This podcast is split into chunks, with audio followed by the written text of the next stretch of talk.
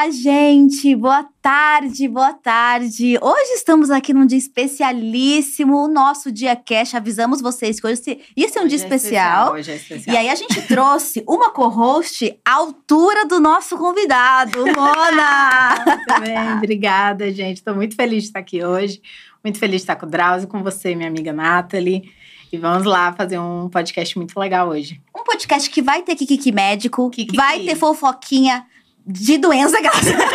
Não, a gente já fala sobre muitas coisas, porque estamos aqui com ele. Vocês conhecem como médico, mas Drauzio é muitas outras coisas. Professor, pesquisador, podcaster, criador de conteúdo, celebridade global da internet. Drauzio Varela tem anos aí na vida de muitas pessoas, né? Trazendo referências sobre medicina e fazendo a gente pensar sobre questões políticas e sociais também. E aí eu tenho uma dúvida muito pessoal. Todo mundo viu o meme Doutor Áuzio.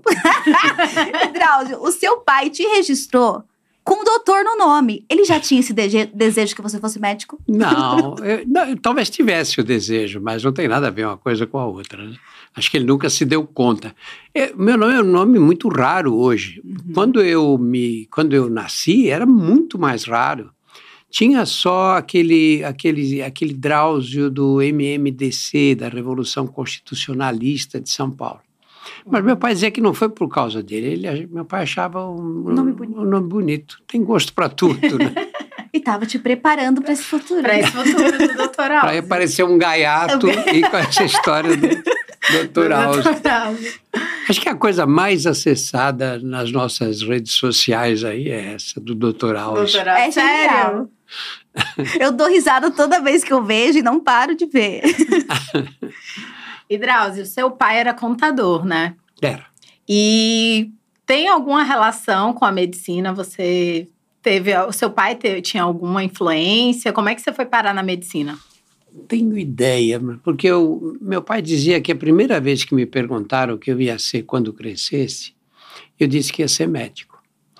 E, e eu não, não lembro disso, claro, eu era muito pequenininho. E eu acho que ele deve ter gostado e eu senti que deve ter acontecido assim. Senti que ele ficava feliz, porque a gente nasceu num bairro operário, né? E ali estava uma coisa completamente fora da, da, da perspectiva. Não havia nenhuma possibilidade de você sair de um lugar daqueles, um bairro fabril, e entrar na faculdade de medicina. Né? Na faculdade de medicina só existia a USP né, quando eu nasci. E, e ele falava que meus filhos vão estudar. Ele tinha dois empregos. Ele dizia, eu, eu trabalho dia e noite, não tem problema, mas meus filhos vão estudar. E ai de você que não estudar. Ah, se você não estudar. E é curioso pensar isso, né? Porque seu pai, um contador num bairro operário, numa época em que a universidade cresceu se alguém pelos estudos, não era algo tão possível, né? Aham. De onde você acha que veio esse desejo de fazer com que os filhos estudassem? Vocês tiveram outras referências que se formaram na família? Meu pai eh, nasceu na Espanha e veio para o Brasil com acho que dois anos de idade. Ele tinha mais dois irmãos e tinha um, um pai que na, na o, esse meu avô ele você imagina ele veio para o Brasil com 12 anos sozinho. Caramba, Essa coisa de adolescência é fenômeno moderno, né? Nossa. Imagina. verdade. O pai dele morreu e ele, meu bisavô, é, aliás, meu avô, ele veio, meu bisavô morreu, meu avô tinha 12 anos, cinco irmãos, e a mãe falou: Olha, aqui não tem condição de sobrevivência. Eles eram do interiorzão da Espanha, a Espanha era muito pobre naquele tempo. E ela disse: Você vai para o Brasil e vê o que você consegue lá e para ajudar aqui. Nossa, inacreditável. É, ele veio com 12 anos, desceu no Porto de Santos, saiu procurando emprego. Que- que- Analfabeto, não sabia ler nem escrever. E aí tinha acabado a escravidão e ele, ele conseguiu um emprego numa fazenda de café, porque ali no Porto ficavam os fazendeiros arregimentando os imigrantes. E aí ele veio e para Ribeirão Preto, cidade do interior de São Ah, Achei Paulo. que vocês já tinham vindo direto para São São Paulo. Não, não, não. Ele ficou, veio, ficou lá, e de lá ele começou, trabalhava muito e começou a, a, se, a, mandar dinheiro para casa e tudo. E aí ele juntou um pouco de dinheiro e aí ele veio para São Paulo sozinho. Aqui que ele conheceu minha avó, que era espanhola também. E ele aí montou em São Paulo uma, uma companhia de transportes, que naquela época era feito com cavalos, né? Eram carroças, né? E ele comprou uma carroça, depois comprou outra. Mas morreu muito moço, morreu com 42 anos. Muito então, novo. é, muito, muito jovem. As pessoas morriam cedo, né? Cedo. Sim. É, a sua, a sua mãe também faleceu muito cedo, né, Drauzio? Minha mãe morreu mais cedo ainda. Minha mãe morreu com 32 anos. É. Ela teve uma doença degenerativa que foi dando fraqueza muscular, cada vez mais, cada vez mais, e ela não resistiu. Então, sua referência é muito mais o seu pai, né? Ah, No é. dia a dia. Eu lembro bem da minha mãe. Quando a minha mãe morreu, eu tinha quatro anos. Caramba, você tem várias. Você tem memórias de Tenho memórias. Incrível. Essas memórias carregadas de emoção ficam para sempre É verdade. no imaginário da gente. Você esquece que você eh, foi ao cinema quando você era menino e tal, cinema, você não lembra. Mas essas coisas que vêm com, com emoção, a emoção parece que faz um, Cola. um- um- uma impressão Uhum. na memória da Caramba. gente, né? É, e aí fico imaginando, né? Será que não foi com essas memórias e com essa emoção que talvez o primeiro desejo é que do nada analisando o Drauzio. né? Psicóloga. O primeiro é psicólogo. Inclusive, eu tô fazendo sócio psicanálise, aquelas que não me dá direito nenhum de analisar ninguém. Eu tenho várias perguntas para te fazer. E, Drauzio, eu tô no primeiro semestre. Mas fico pensando se talvez não foi essa relação tão impactante com a sua mãe, porque a maioria de nós não tem memórias tão antigas, né? Que talvez É. tenha te despertado esse desejo de tentar fazer algo por ela, né? Em um momento em que a medicina talvez era ainda menos Mais- acessível. Mais, mais precária, né? É. Não, não havia medicina. Medicina é uma atividade moderna. Uhum. Sabe, não havia medicina. Olha, esse bairro que eu nasci, o bairro do Brás, era nasceu lá também o Adoniran Barbosa. Uhum.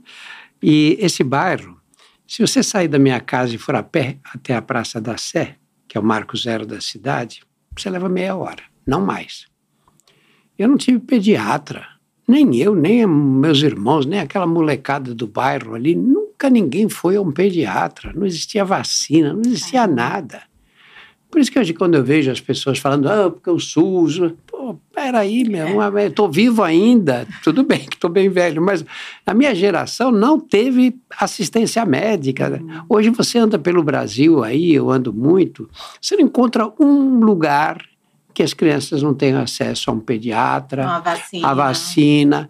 Não estou dizendo que é um atendimento maravilhoso, não. Mas tem acesso. Né? Nós temos o maior programa de imunizações do mundo. O Brasil não tivesse acontecido essa tragédia aí durante a epidemia, nós estaríamos numa situação ainda melhor do que essa. E Isso foi um esforço tremendo para o Brasil, tremendo. É, Sabe, o Brasil, o Brasil fez um milagre, que foi sair de uma situação em que não havia assistência médica nenhuma, e numa geração propor de, de dar assistência médica para todos, né? saúde Sim, uma universal. geração. Sim, né? Uma E- geração. Em um país com proporções geográficas É, absurdas. É impressionante mesmo. E como foi, Drauzio, para você chegar na faculdade? Eu tenho muita curiosidade.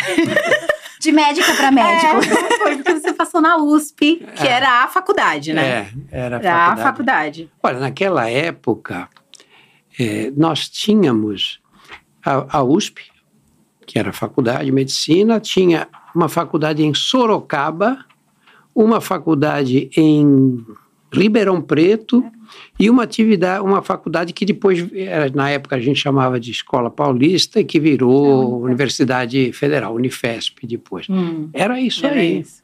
Que somando tudo isso, não dava 400 vagas. E, e medicina, você sabe, sempre foi muito disputada, né? Hoje as pessoas pagam Fortunas. fortunas É, para poder surreal. cursar. Né?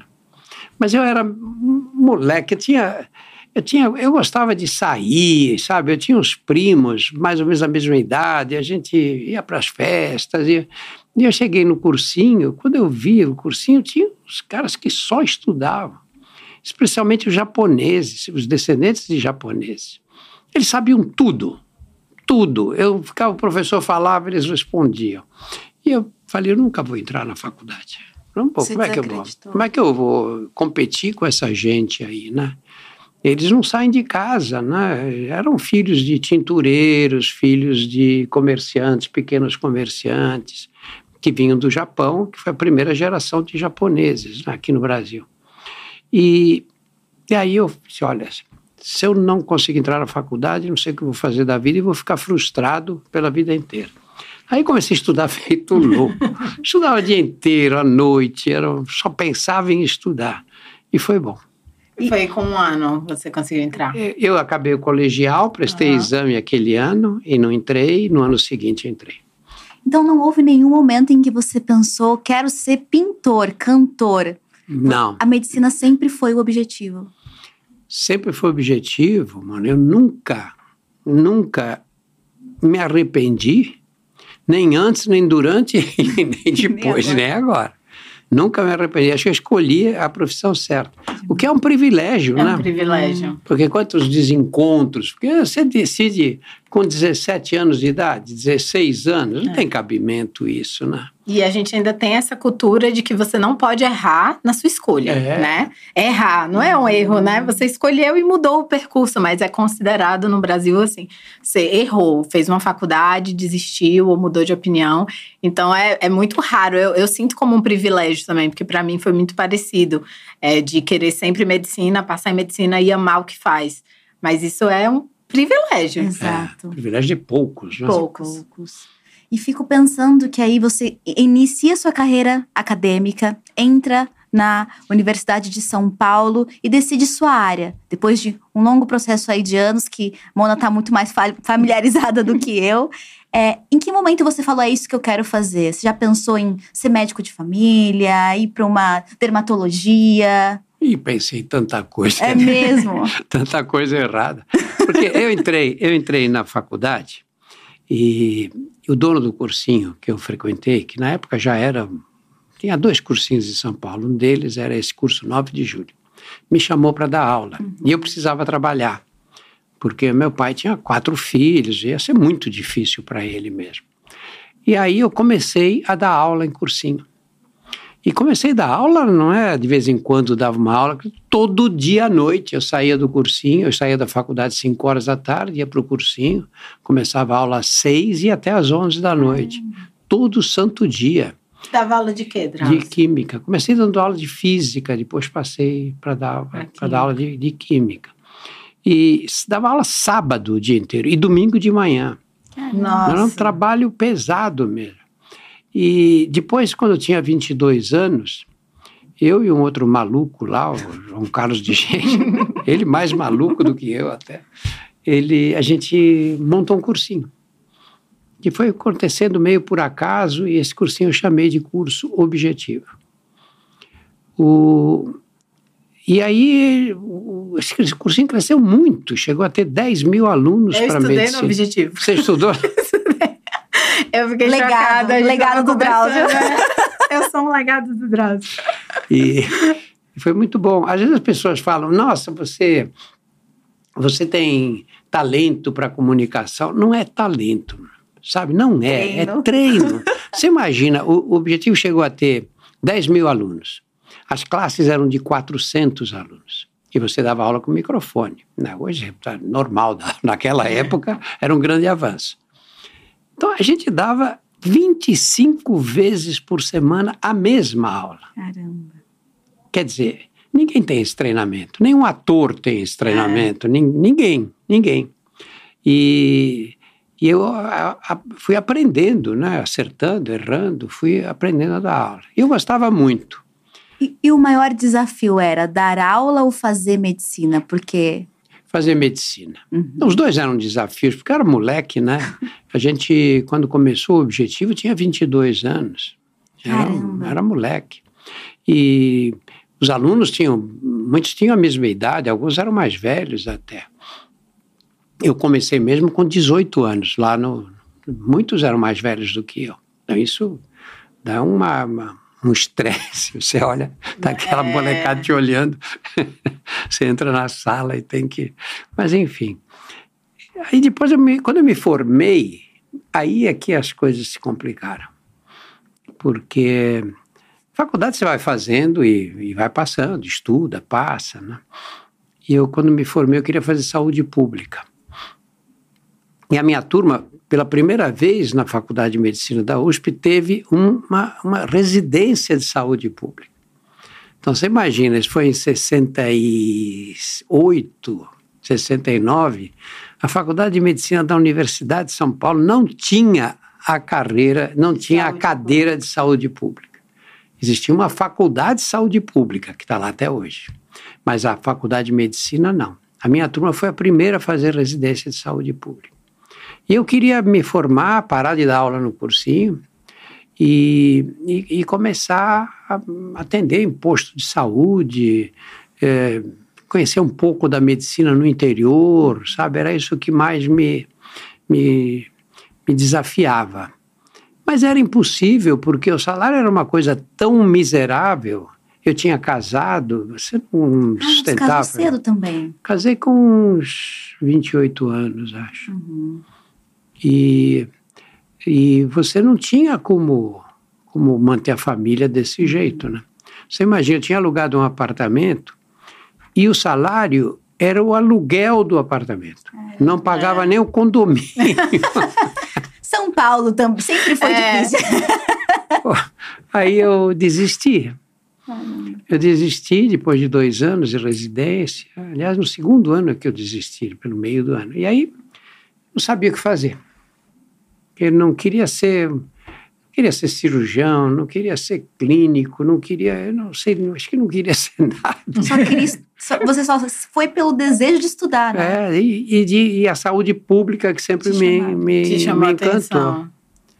E aí eu comecei a estudar e um professor meu que me encontrou, disse, o que você está fazendo? Professor Vicente Amato, foi um grande infectologista aqui em São Paulo. Formou gerações.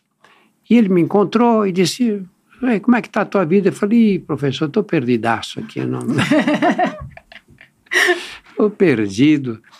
E, e aí eu não sei o que fazer, eu já pensei em várias coisas, cheguei a fazer um estágio de psiquiatria. Caramba. Havia um preconceito contra a psiquiatria naquele tempo. Eu, eu imagino, até hoje. Até hoje. Até hoje. É. Eu lembro que ele falou: Ah, então você não está legal. que tristeza.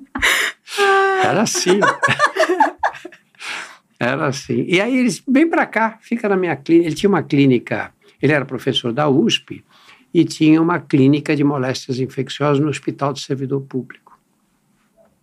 E eu cheguei lá, ele tinha uma equipe maravilhosa, sabe? São, até hoje esse pessoal está aí, é, João Mendonça, Guido Levi, uma gente da melhor qualidade. Eu aprendi muita medicina e comecei a estudar imunologia. Sabe por quê? Naquela época a imunologia estava começando a engatinhar. Porque um pega resfriado e, e a mulher que dorme na cama com ele não pega? Não, o que acontece? E, e aí comecei a estudar mesmo. A imunologia estava nascendo naquele tempo, por quê? Por causa dos transplantes de órgãos. Caramba. Vamos lembrar que o primeiro transplante cardíaco é aí dos anos 67, acho, 66.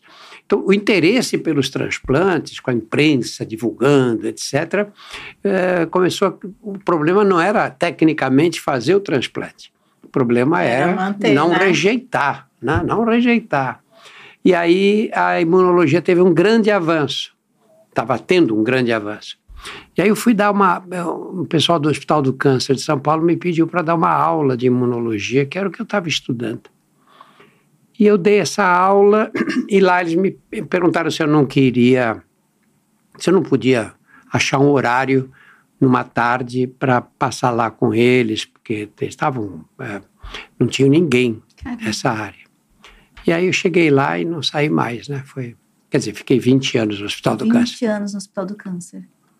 É, eu sinto que você também era muito comunicativo, né, Drauzio? Sempre foi muito comunicativo, porque essas trocas, né, da sua história, teve muita troca com outras pessoas, uhum. esses encontros que foram moldando a sua carreira. E é, isso é muito legal, né? Não tinha pensado. porque você vai contando e, e sua história é se comunicando com pessoas, encontrando, e foi moldando muito. Você não sabia o que fazer, depois caiu na imuno É, é isso é, é muito. E um ponto em que essas coisas não eram tão populares, você poderia ter ido para uma clínica, você poderia estar em locais jamais estabelecidos. estabelecidos. E você estava estudando e buscando construir coisas que vocês ainda não tinham nem estruturadas na medicina é, brasileira, é, né? Verdade. Isso seguiu depois com a sua relação com toda com a AIDS, né, que você viu e trouxe as primeiras informações, né? Então, esse desejo visionário de sempre buscar coisas novas, né? E o que está de mais recente, talvez mais recente, mais importante para a medicina foi desde o seu início de carreira, né? O, a oncologia não existia naquele tempo, sabe? A faculdade de medicina não tinha cadeira de oncologia. E nenhuma faculdade tinha. Eu, quando fui para o Hospital do Câncer, eu lembro de um professor que eu encontrei por acaso, ele falou, onde você está? Eu falei, estou indo para o Hospital do Câncer. Ele falou, você vai fazer o quê lá? Aquilo é um hospital de cirurgiões, porque o câncer naquele tempo se operava.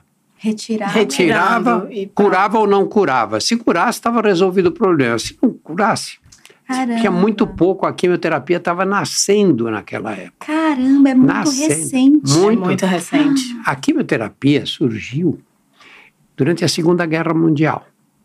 Por quê? Porque na Segunda Guerra Mundial eles usavam aquele gás mostarda. Tinha aqueles. Eh, a guerra era química, não é? Uhum. E esse gás mostarda era uma coisa terrível, porque as bombas explodiam, eles punham dentro de uma bomba, explodiu e o gás ia embora. Nada detinha o gás.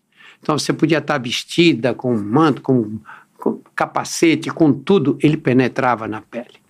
Penetrava na pele e aí provocava uma queimadura horrível. E as pessoas, os que tomavam aquele impacto, mesmo morriam todos. Ah, e a morte era bem-vinda até, porque era um sofrimento atroz que eles passavam. Mas eles perceberam, o pessoal do grupo de Nova York, estudando, porque era um gás de guerra, tinha que ser estudado. Eles perceberam que esses, essas pessoas que ficavam expostas à mostarda nitrogenada, que era o gás mostarda, o número de glóbulos brancos caía muito. E aí, bom, se o número de glóbulos brancos cai desse jeito, vamos pegar as doenças em que ocorre um aumento, aumento. do número de glóbulos brancos, as leucemias e os linfomas. E assim começou, como não dá para usar um gás na pessoa doente, eles a começaram a pesquisa, acharam uma forma de diluir, de fazer na veia, etc. Mas começou aí. Caramba, foi é, a é guerra que trouxe. A guerra que trouxe. Mas a guerra trouxe muitas é, aprendizados na medicina, é. né? De formas cruéis, muitas vezes, mas veio muito aprendizado é. da guerra.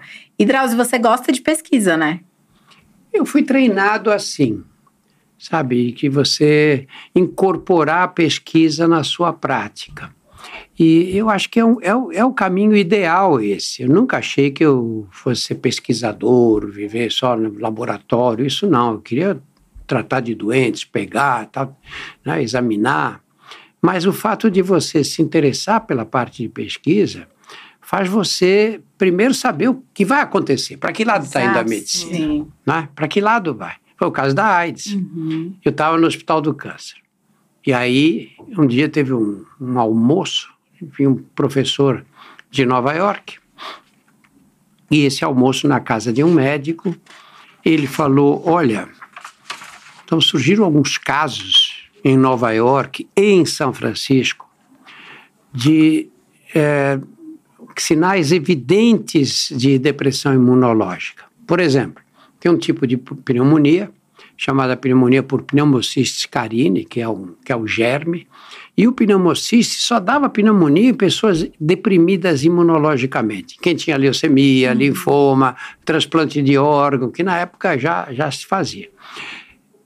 E, e, ao mesmo tempo, especialmente em São Francisco, tinham surgido manchas no corpo das pessoas e todas essas doenças vinham seguidas de infecções oportunistas por germes que não causam doença em ninguém. Eu, no dia seguinte, naquela época não tinha internet, né? No dia seguinte eu fui para. Tinha uma biblioteca na, na, na Unifesp, na Escola Paulista. que era Bireme, chamava. Era um centro com a biblioteca, era um inferno, porque você tinha. Do Google, né? Nossa senhora, você perdia um dia inteiro para achar uma informação. achar uma informação. E eu fui atrás. E, e aí fiquei fascinado por isso, porque era tudo que eu gostava. Imunologia. De, depressão pura, né? imunológica. Né? Desculpa, eu amo jargões médicos. Era tudo que eu amava. Era depressão imunológica. Perdão, Drauzio. Horrível, né? pra gente que não tá familiarizado, eu amava uma doença, um câncer. Esse povo é louco, né? É. Mas, perdão, te interromper. Mas era isso. Eu, eu aí falei, eu, tenho, preciso ir ver essa doença que está aparecendo aí. E aí entrei em contato com aquele médico que eu tinha conhecido, que me falou pela primeira vez dessa Sim. doença misteriosa, e pedi para fazer um estágio em Nova York, que eu queria ver, entender essa doença qual era. E ele, claro, vem, passa uns, um mês aqui com a gente. E eu fui, acabei ficando três meses lá, estudando bastante mesmo. Eu lembro que acabava a função na enfermaria, eu ia para a biblioteca, ficava até fechar, até fechava acho que nove horas da noite, ficava lá até fechar. E aí um dia eu estou saindo do hospital Tava frio, eu nem tinha roupa direito, eu tava viajando com, com, com um, palet, um casaco emprestado do meu cunhado, mas que... Médicos tropicais. É. Né? Médicos tropicais pobres. Isso. E aí eu saí do hospital e um cara me chamou do outro lado da rua. Ele me chamou, eu fiquei olhando. Aí ele atravessou a rua e eu lembrei que eu conhecia ele. Ele era um era um pintor, estava aqui no, estava lá em Nova York já há bastante tempo. E ficamos conversando e ele me perguntou no hospital, ele era gay, e eu expliquei que estava um problema sério lá, os doentes morrendo um atrás do outro. No final da conversa, ele disse: Olha, eu estou indo encontrar um grupo de amigos aí, você não quer jantar com a gente? Eu adorei, porque eu estava lá sozinho. E aí fui jantar com eles. E era um grupo de, de meninos gays. Meninos, adultos já, mas todos gays. E o jantar foi divertido, porque, sabe, os gays quando começam e brinca, e um fica... É um povo animado. É, um povo animado. é, um povo animado. É um povo animado. E, e aí, esse, no final do jantar, esse meu amigo falou, olha, o, o Drauzio está aqui no Memorial Hospital e diz que essa doença está pegando forte, não é? E conta para eles. E eu expliquei assim sumariamente, não ia entrar em detalhes, claro, mas olha, isso é uma ameaça importantíssima à saúde. Né? E aí começou uma conversa que eu não pude acreditar. Eles diziam: não, quem tem cabeça boa não pega. Diziam: isso é coisa da administração Reagan. O Ronald Reagan uhum, era o presidente, presidente dos Estados Unidos, era um cara também é, horrível, né?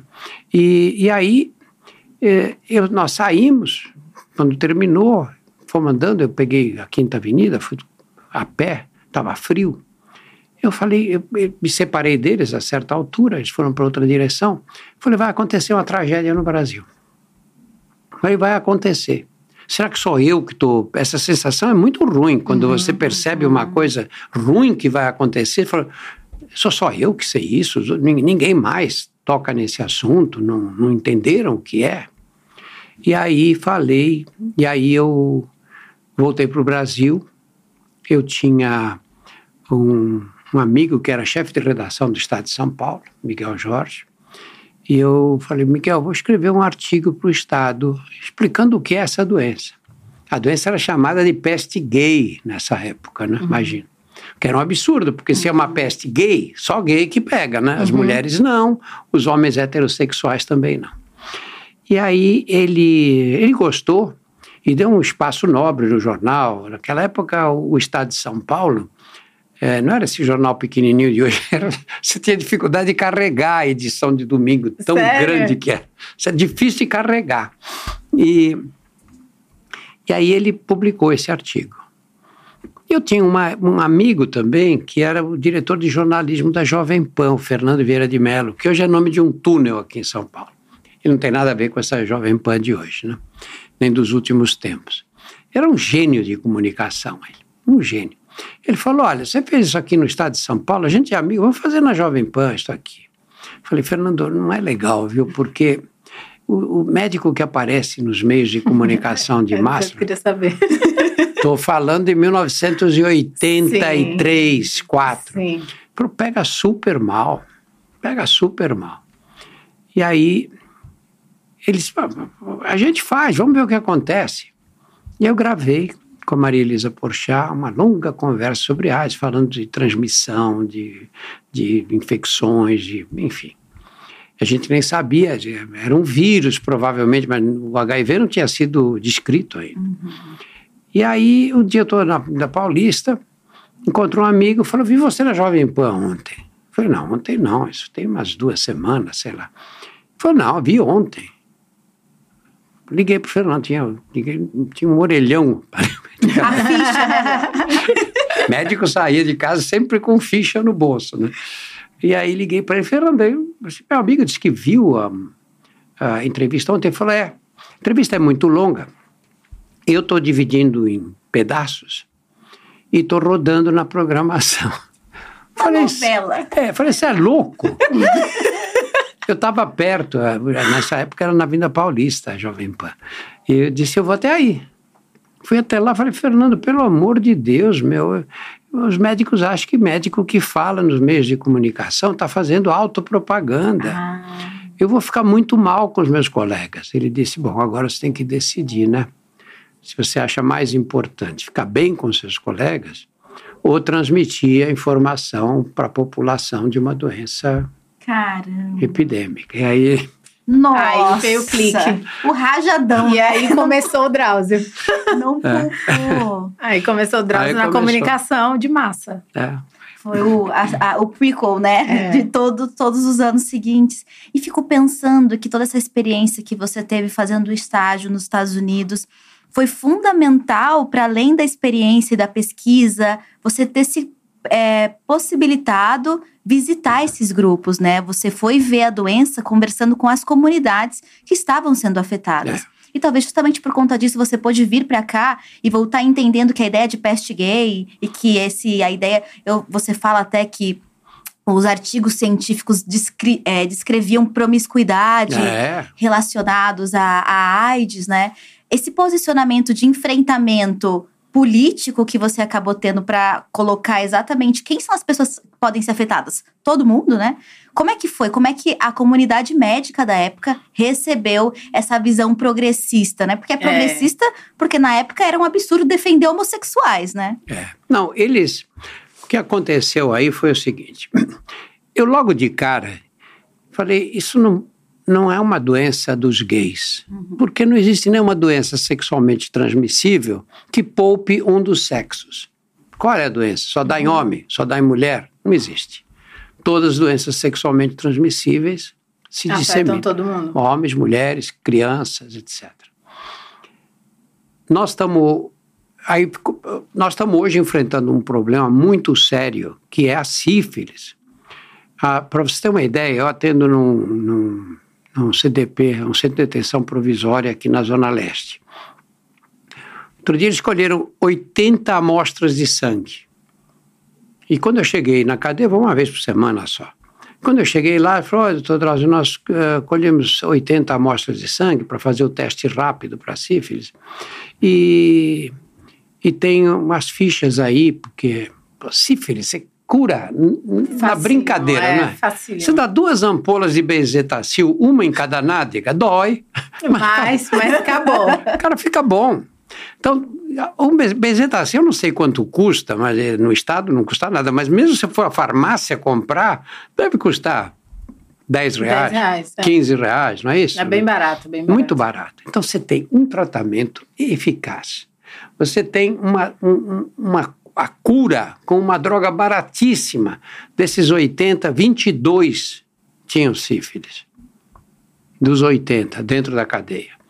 Então, você não acaba com doença sexualmente transmissível. E as pessoas dizem, não, a cura da AIDS. Não, a cura da AIDS, ainda que venha, e tomara que venha, não vai acabar com a doença. Uhum. Porque isso, não, imagina, da sífilis, estão muito mais simples, não é? E aí eu fiquei mesmo, mesmo muito. E depois fiquei muito chocado, porque eu era o único oncologista que tinha visto casos de AIDS. Uhum. Então, todos os doentes que tinham sarcoma de capos e que, que dá essas manchas pelo corpo, hoje a gente não vê mais por causa do tratamento. É, todos os doentes vinham para mim, que eu pelo menos tinha alguma experiência. Então, eu fui também, assim. É, Criando um aporte né, é, de pacientes. Foi, eu fui sendo envolvido, na uhum. verdade, na epidemia de AIDS, que de um lado eu falava no rádio, de outro lado eu tratava de doentes. E eu comecei a sentir que eu não ia continuar sendo oncologista. Uhum. Mas é oncologista, é, oncologia é o que eu queria fazer. E aí comecei, aí também São Paulo começou a ter infectologistas ótimos, gente que conhece AIDS profundamente, né? E aí eu também o meu trabalho foi perdendo a, a importância, né? E eu fui me afastando, encaminhando para os colegas que só faziam isso, né? Hum. Portanto, eram muito mais competentes do que eu. Você falou, Drauzio, sobre a consciência das pessoas em relação à AIDS, né? Esse contato que você teve primeiramente com esse grupo de gays, né, de amigos. E como você vê essa relação hoje, né? A consciência das pessoas diante da AIDS hoje. Como você vê essa diferença? Eu acho que nós temos aí um, uma situação contraditória. Porque, de um lado, nós temos tratamentos maravilhosos, né? uhum. né? Maravilhosos. Desde, desde, foi, não é de hoje que nós temos, desde 1995, quando surgiram os primeiros inibidores de, de aromatase. Quando se falava em coquetel, porque é. eram várias drogas é, utilizadas. Eu atendia no Carandiru, né, pelos anos é, final dos anos 70, né? eu tratava todos os casos de AIDS vinham para mim. E era complicado, né? Porque ali o pessoal usava droga, o Carandiru chegou uma época que eu achava que todo mundo fumava crack. Como é que você trata dessas pessoas fumando crack? Uhum. Esquecem de tomar os remédios e tudo. E eu fui pensando, arranjando um esquema bem simples e dava duas drogas, dava o AZT com nevirapina, que eram dois comprimidos, um de manhã e um de noite. Eu pensei, pelo menos, não é o esquema ideal, mas pelo menos é eles fazem prático, algum né? tratamento. Né? Porque os outros eram complicados, tinha três tomadas diárias, algumas tomadas tinham que ser com o estômago vazio. É, é difícil, né? As mulheres sofriam um absurdo, porque imagina, você trabalha num escritório, você tem que tomar o medicamento de manhã. Dois, três, quatro comprimidos. Você toma. Amanhã sai de casa já tomou. Tem que ser um no meio da tarde. E no meio da tarde, como é que você faz? Você está trabalhando, você, ah, vou para o banheiro. Tudo bem, você vai para o banheiro. Todo dia você vai para o banheiro. Se você conta para os outros, você está é. perdida, não é verdade? Uhum. Ninguém discutiu essa situação das mulheres com, com clareza até hoje.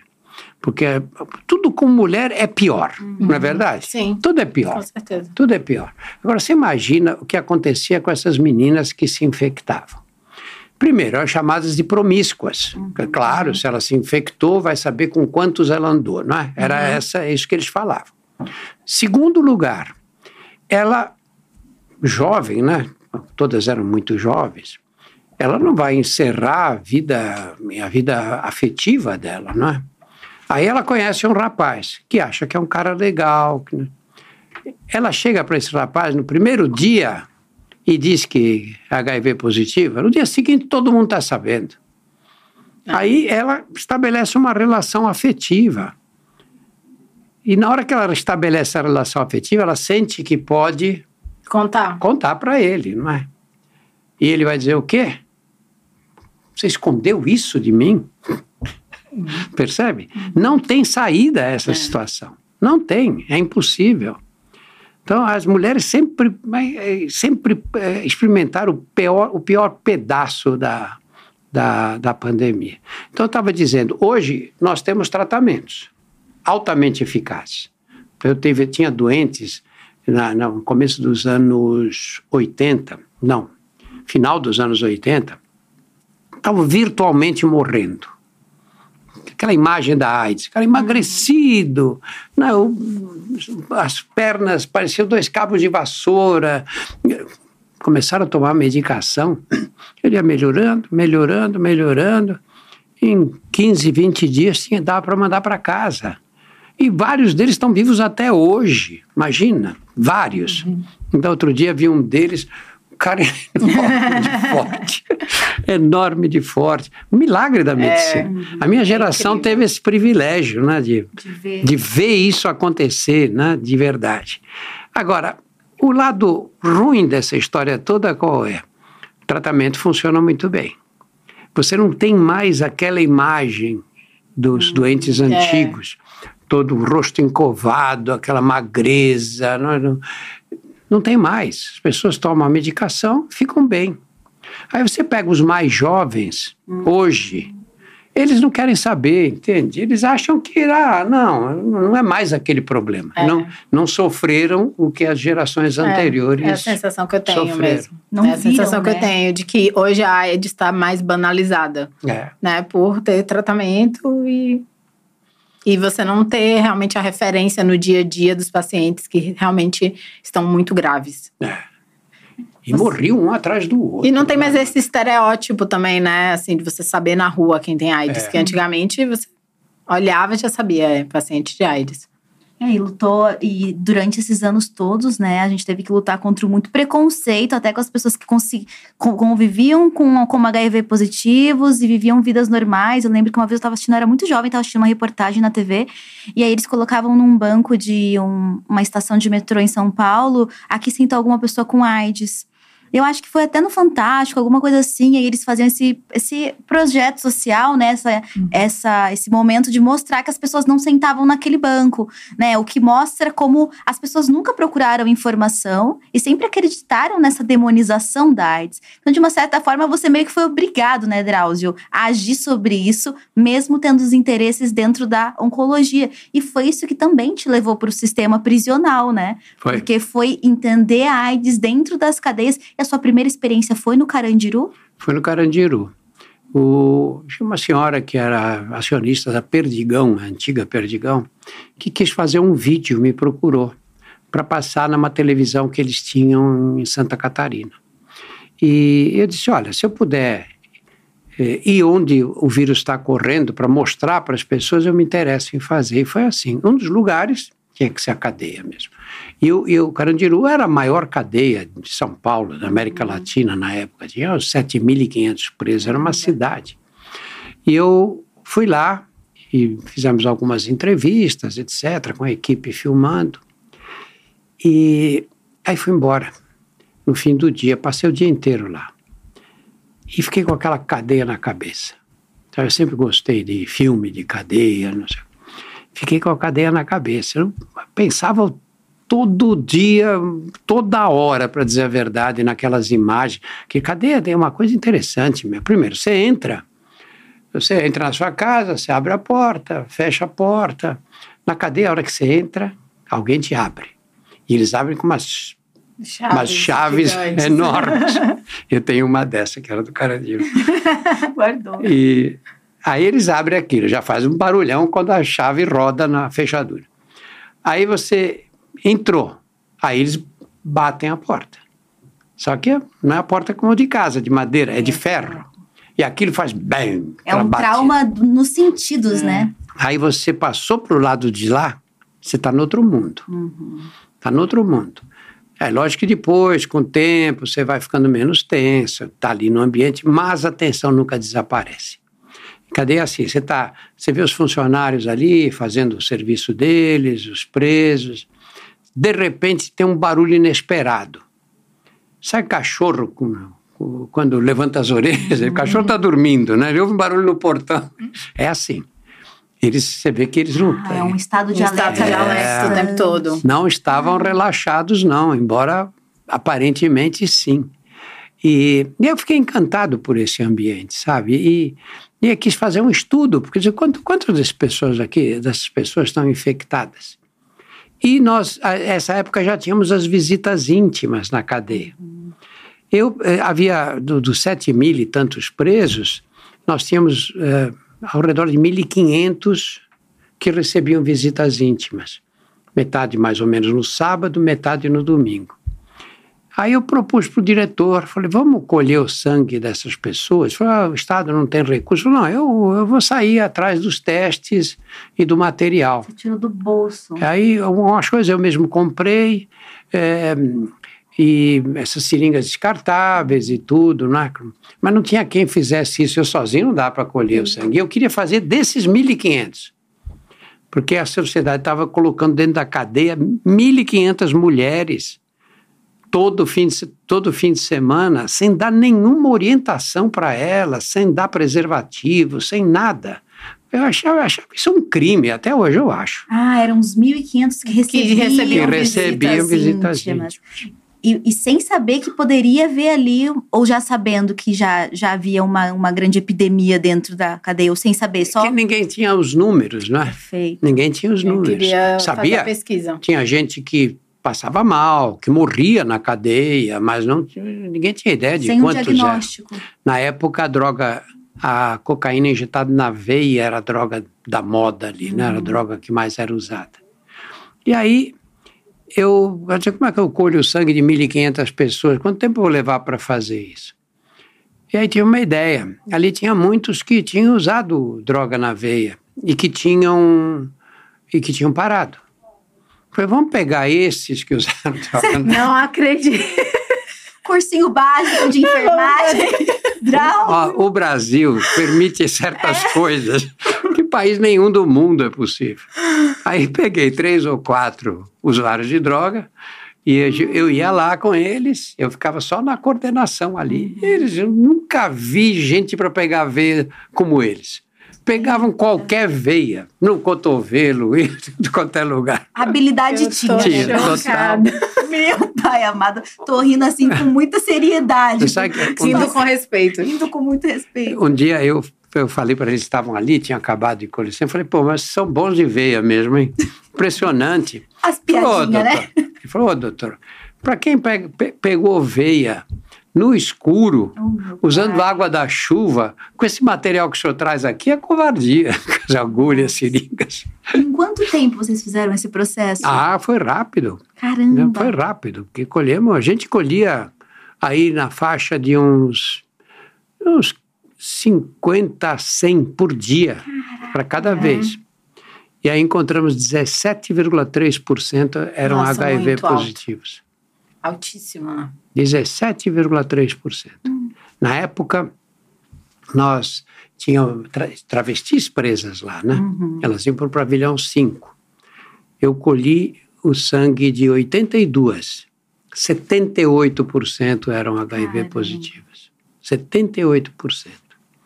Era uma tragédia mesmo, né? Uma tragédia. E aí, quando eu digo, mano, aqui você pega.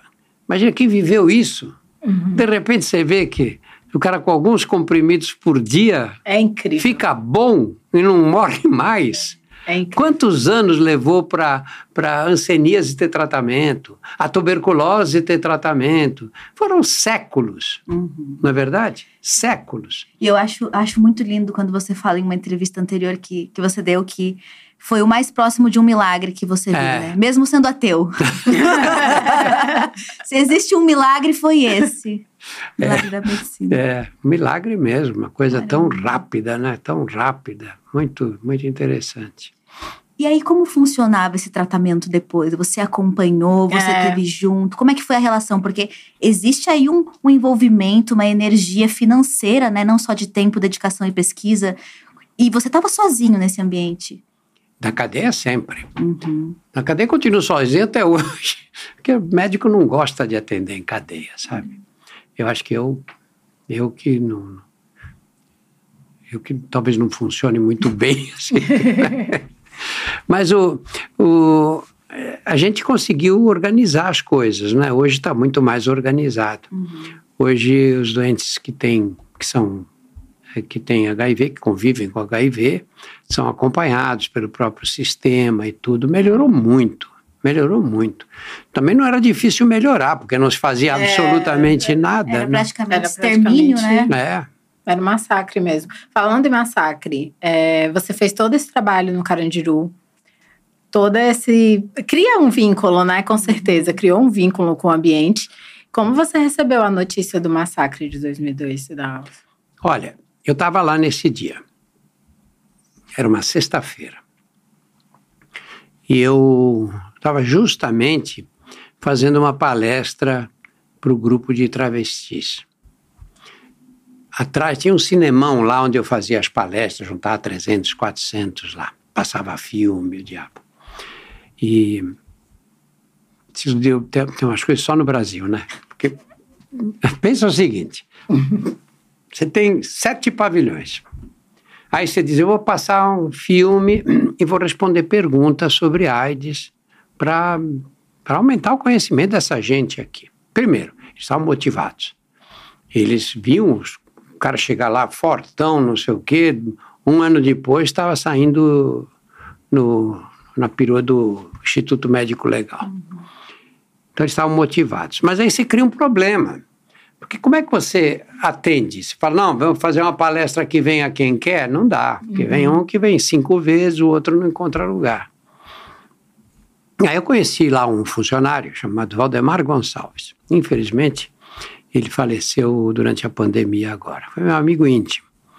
E o Valdemar veio com a ideia. Falou, olha, doutor, nós fazemos assim. É, esse esquema deles virem aqui como está não dá certo. Então a gente faz assim. Vai começar, a, a palestra vai ser às 8 horas. E aí nós vamos pegar aí o quarto andar do pavilhão 8. Então só sai o quarto andar. Hum. A cadeia fica toda fechada. O preso, naquela época tinha muita morte, hoje não tem mais, mas tinha muita morte. E o preso no pavilhão dele está seguro de que uhum. ele não vai acontecer nada. Mudou de pavilhão, ele tem, pode encontrar um inimigo lá. O sistema, uhum. é. Sim. E aí a gente pega, só tira esses do pavilhão. Aí eles vêm para cá, aí depois abre o pavilhão. Mas eu acho que a gente vai ter que conversar com o pessoal da faxina. A faxina era a facção da época lá, né? Não era por facção, o pessoal da faxina é que controlava a cadeia. É pavilhão, mesmo? É. Cada pavilhão por pavilhão era o pessoal da faxina. Que eram todos presos também, né? Ah, eram todos sim. bandidos. E que tinham esse, essa movimentação, é, né? É. O líder da, da, da, da faxina, cada pavilhão tinha o seu líder. Hum. E era ali que ele controlava. Como a cadeia tinha quatro, cinco andares, e cada andar tinha um chefe da faxina. Hum. E e tinha o geral, que é do, do pavilhão inteiro. Grande faxineiro. É, grande faxineiro. Desculpa, gente. Desculpa. É porque... Então, você pensa, esse cara que era o chefe da faxina, que era... É porque o nome a gente não espera, era, né? É. Ele, eles eram... Nunca vi um maluco chefe de faxina, sabe? Esse cara violento, que nos... Nunca, ao contrário. Sabe, era, o líder era sempre um cara de diálogo, de conversa. Alguns deles podiam ter sido líderes em empresas, em outros lugares. Impressionante. Dada a habilidade é, de gerenciar. Claro, não é fácil, Talento né? desperdiçado. É, você tem que ter ali um... Tem que ter uma, é. uma capacidade de liderança, Exato. né? É um, um talento. Liderança, organização. É. E aí eu falei para o Valdemar, Valdemar, vamos fazer o seguinte, a gente chama os chefes de faxina. Desculpa, não dá. É porque é um outro universo, né? Claro. é, é porque a imagem na minha cabeça, desculpa, ela é bem literal. E aí eu imagino você numa sala com todos os faxineiros, assim. Me perdoa, não, Com todos não daria, porque. Ah, é verdade. Cada tá. pavilhão tinha 20, 30 faxineiros. Perfeito. Às vezes mais. Mas chamamos os chefes. Perfeito. Eu falei, olha, tô, nós tô, eu estou querendo fazer esse trabalho assim, assim, assim. Não pode acontecer um acidente aqui uhum. de alguém que querer aproveitar esse momento para matar um companheiro. Não pode ter vingança. Você falou nessa naturalidade. Assim, porque isso se acontecer uma vez, Acabou. a direção da cadeia acaba com esse programa. E eles disseram, não, doutor, não tem problema não, não vai acontecer nada. Palavra de bandido, você pode acreditar. Falou, tá falado. Né? Falou, tá falado. Falou, tá falado. Olha, nossa, isso aí durou uns 10 anos. Cara, não Ia rodando, nada. rodando, não aconteceu nada. E foi um sucesso, mas isso é por causa do Valdemar. O que, que o Valdemar disse? Doutor, o problema aqui é o seguinte: tirar vagabundo da cama às 8 horas da manhã, é difícil. É difícil. Eles vão dormir tarde. Então pensei o seguinte: o senhor faz a palestra, né? passa o vídeo, faz a palestra, responde as perguntas. Aí o senhor sai da sala, vai embora. E quando o senhor sair da sala, eu passo um filme pornográfico para hum, eles. O chamariz. Falei, Valdemar, o cara vai chegar aqui na hora do filme só. Não, não, é um pacote. É um pacote. Tem tudo junto. Se ele não chegar no começo, entrou, fecha Perdeu. a porta. Entrou, fecha a porta. Caramba. Foi isso que eu digo. Você acha que isso podia acontecer numa cadeia americana, ou sueca, ou norueguesa? E qual era a relação com eles durante essas palestras? Ele, é, havia interesse? Você conseguiu é, despertar a preocupação e a, a ação mesmo para evitar, a, enfim, o surto dentro da cadeia, do Carandiru no Nathalie, caso? Né? olha, nós acabamos com a cocaína injetável dentro da cadeia. Completamente. Caramba. Nunca mais foi achado uma seringa, nem nada. Acabou. Caramba. Totalmente. Por quê? Porque os caras entenderam que eu dizia sempre para eles, você, aí você pega o companheiro aí que diz, ah, eu, eu injeto na veia, o problema é comigo. Eu falei, não é só com ele não, meu. Esse aí é o cara que vai infectar a sua vizinha na vila, a sua irmã, eventualmente a sua mãe. Nós criamos um ambiente de que, quer dizer, eu não sou, eu sou contra a droga, é claro que sou. Mas se você está usando droga mesmo, não injeta na veia. Na veia não pode injetar porque você vai morrer de AIDS e pode ser hoje, amanhã, mas todos vão morrer. E acabou. Caramba. Mas aí entrou o crack, não foi só um, uma, um brilho da minha parte, não é? é. Foi substituído. Foi substituído. É, substituído. É muita em 92 coisa. entrou o crack Caramba. na cadeia. E aí foi uma praga lá dentro. Falei, nunca mais o sistema vai ficar livre do crack. E ficou. Ficou por quê? Porque a facção uma das facções tomou conta do sistema todo. Tirou. E eles falaram: não, não dá para ter crack aqui, que os caras começam a se matar. Então proibiu o crack. E lei de bandido funciona. Funciona. Caramba. É muita coisa que aconteceu na época do Carandiru. Acho que rola um podcast só tópico um Carandiru. Livro, né, Drauzio? É um, obviamente. É, o que é que mais te marcou nessa época, Drauzio? Tanta coisa que eu fico é. Deve ter alguma coisa que. Eu acho que foi. A, oncologia, você lida ali entre a vida e a morte o tempo inteiro, né? E é claro que isso me marcou, porque era a minha atividade, uhum. sempre foi a minha atividade.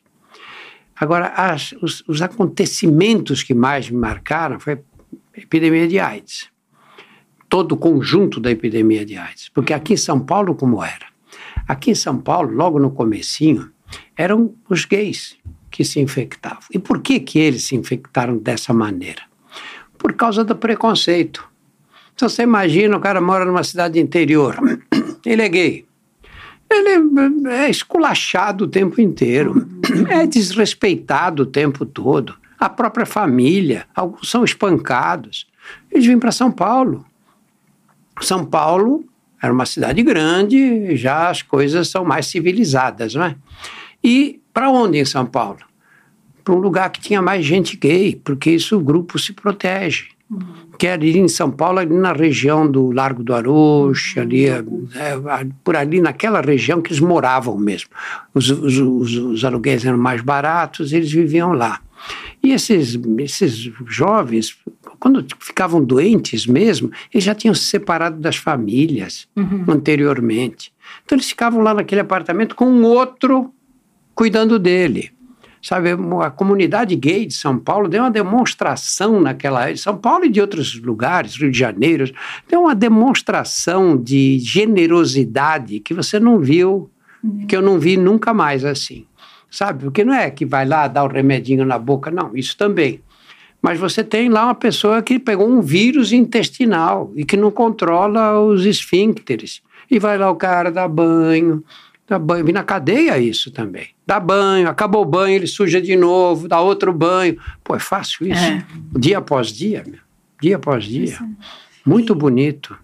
Essa experiência, né, no Carandiru marcou não só a nossa história, né? Eu não lembro de ter visto, mas depois a gente assiste filmes, a gente ouve as pessoas contando, né?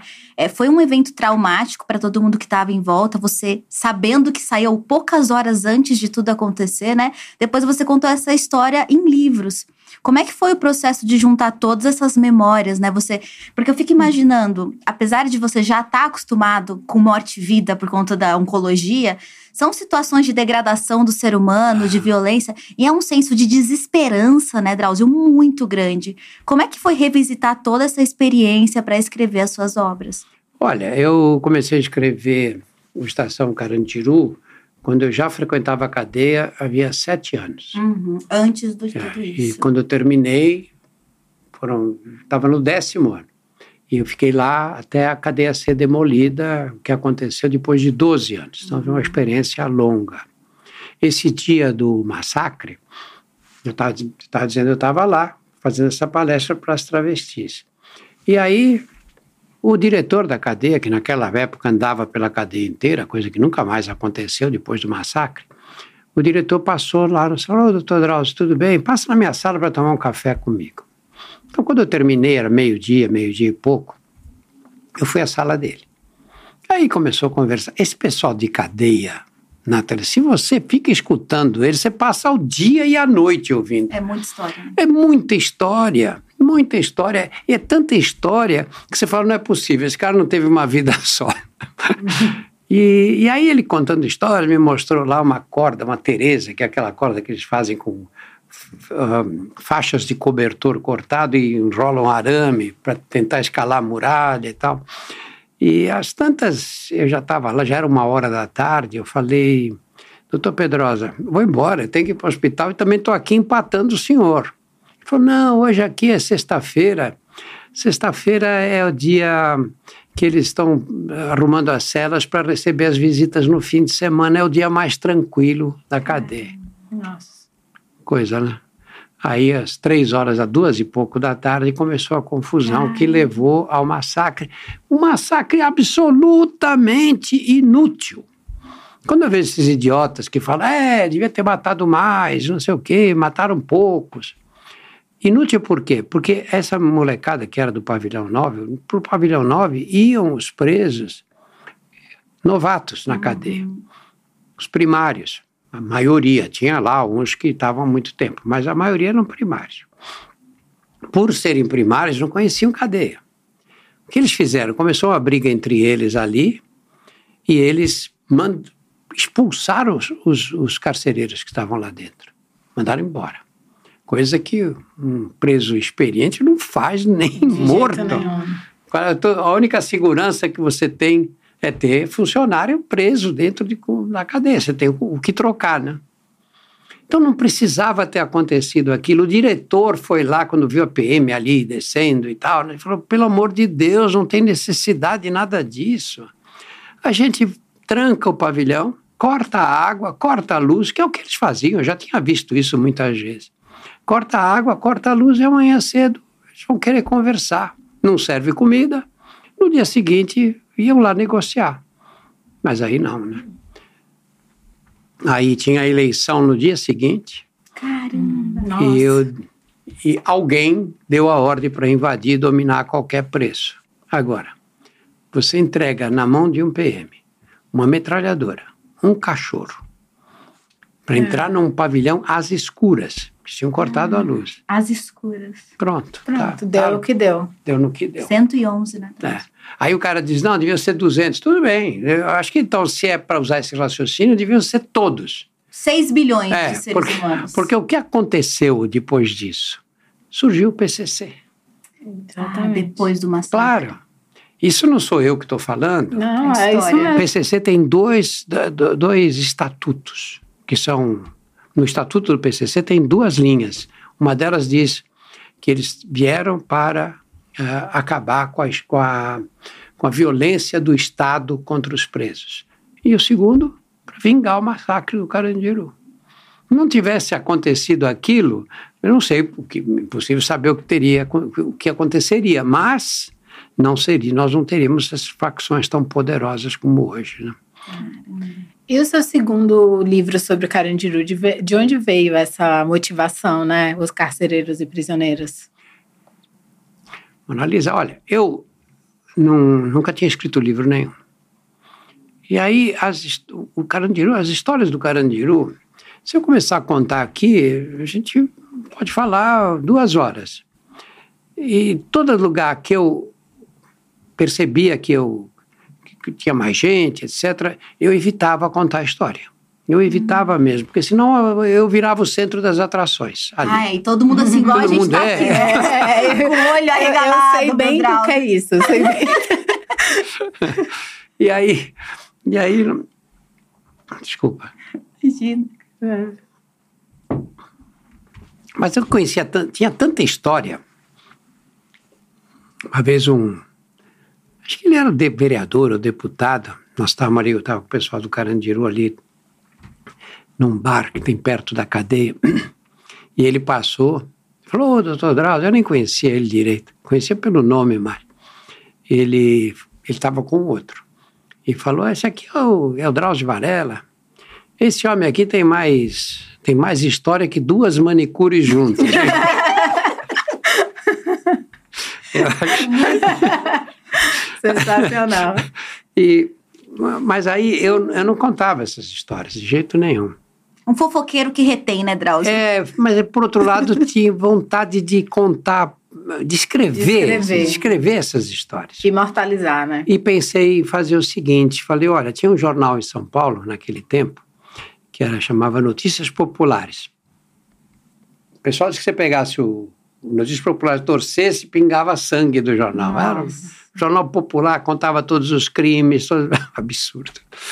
E aí eu falei, poderia ser legal eu tenho uma coluna no Notícias Populares.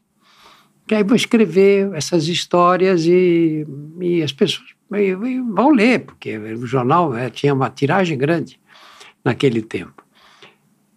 Mas fiquei com uma dificuldade porque para você contar as histórias, as pessoas tinham que conhecer a cadeia. Uhum. Porque se eu digo, ah, tá lá, no, essa história se passou no pavilhão 8, cara, o que é pavilhão 8? E aí eu tive que falar com o faxineiro. É. tive que negociar com a faxina. Isso.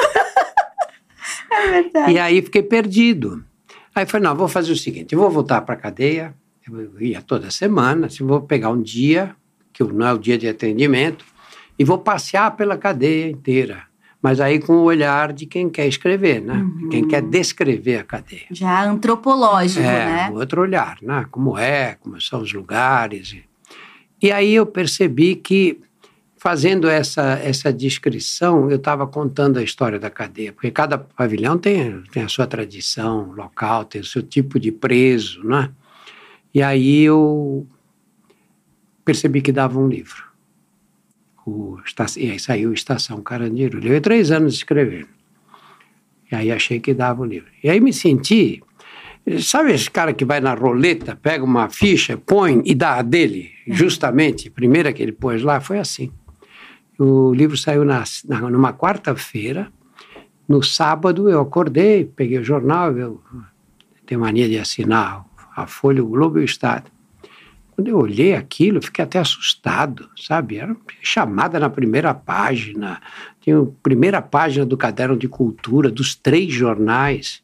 E o livro aí saiu e eu virei escritor. Foi uma coisa completamente impensada. Olha, a gente está descobrindo aqui que Drauzio Varela é precursor do true crime brasileiro. É. Que isso, Drauzio? Não, não sou, não. Tinha, tinha uns caras ótimos. É, tinha um jornal, jornal. Notícias Populares. Mas que incrível, que incrível, que triste, né? Porque é, é uma experiência traumática ao mesmo tempo que você trouxe tudo isso que aconteceu e comunicou. Você levou Exatamente. informação para as pessoas para além de todas as coisas que a gente via em jornais ou das ideias errôneas que a gente tinha sobre o que foi esse massacre.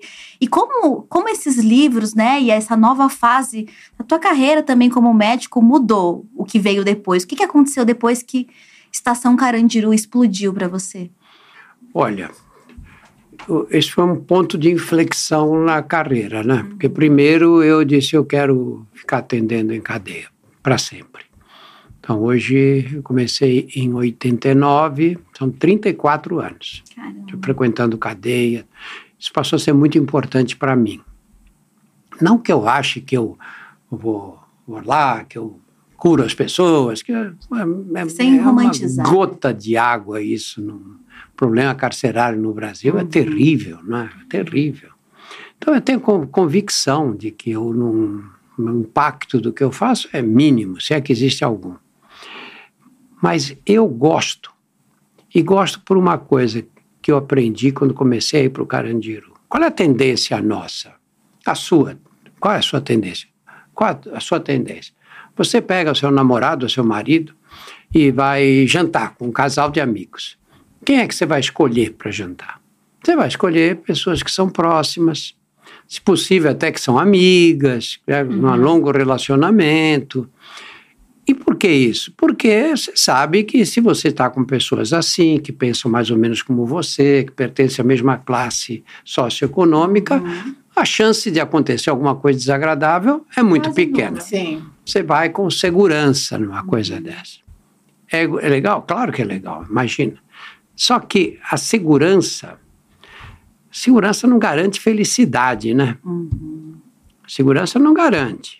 Pode ser que sim, pode ser que não.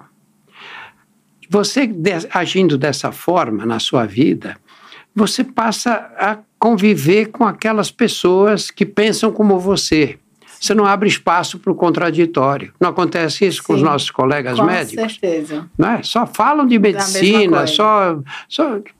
E eu, eu, o, o mundo que você passa a viver é um mundo pobre. Não tem a contradição, não tem o outro que teve outra história de vida, que o pai era craqueiro, que ele, a mãe é, criou ele sozinha, ou a avó criou. Você passa a viver uma outra realidade completamente diferente dessa. E isso enriquece muito o seu universo, né? Perfeito. E aí, a partir disso, você teve que sair, você teve que buscar outras outros lugares, né? Você foi tirado desse lugar que apesar de desejar muito continuar, né, que é do sistema carcerário, entendendo o trabalho que você fazia ali, com a visão realista que você tinha. Quando que você foi chamado para TV de verdade? Você já estava fazendo tudo isso e já no Fantástico, Drauzio, as coisas aconteceram depois? Aconteceram depois, porque eu eu comecei, eu, o livro foi foi escrito em 99, foi publicado em, no, em 99, é isso mesmo. E um dia me telefonaram da, da TV, do Fantástico especificamente, e, e eles eh, me disseram, Drauzio, olha, tem uma... Fantástico de São Paulo. Tem uma... Nós compramos uma série da BBC de Londres. E ela é apresentada por um médico. E tem um colega nosso aqui que viu uma entrevista sua e, e elas acharam, eles acharam que o, o médico, esse médico tem que ser você, não tem sentido colocar um médico em inglês falando em inglês.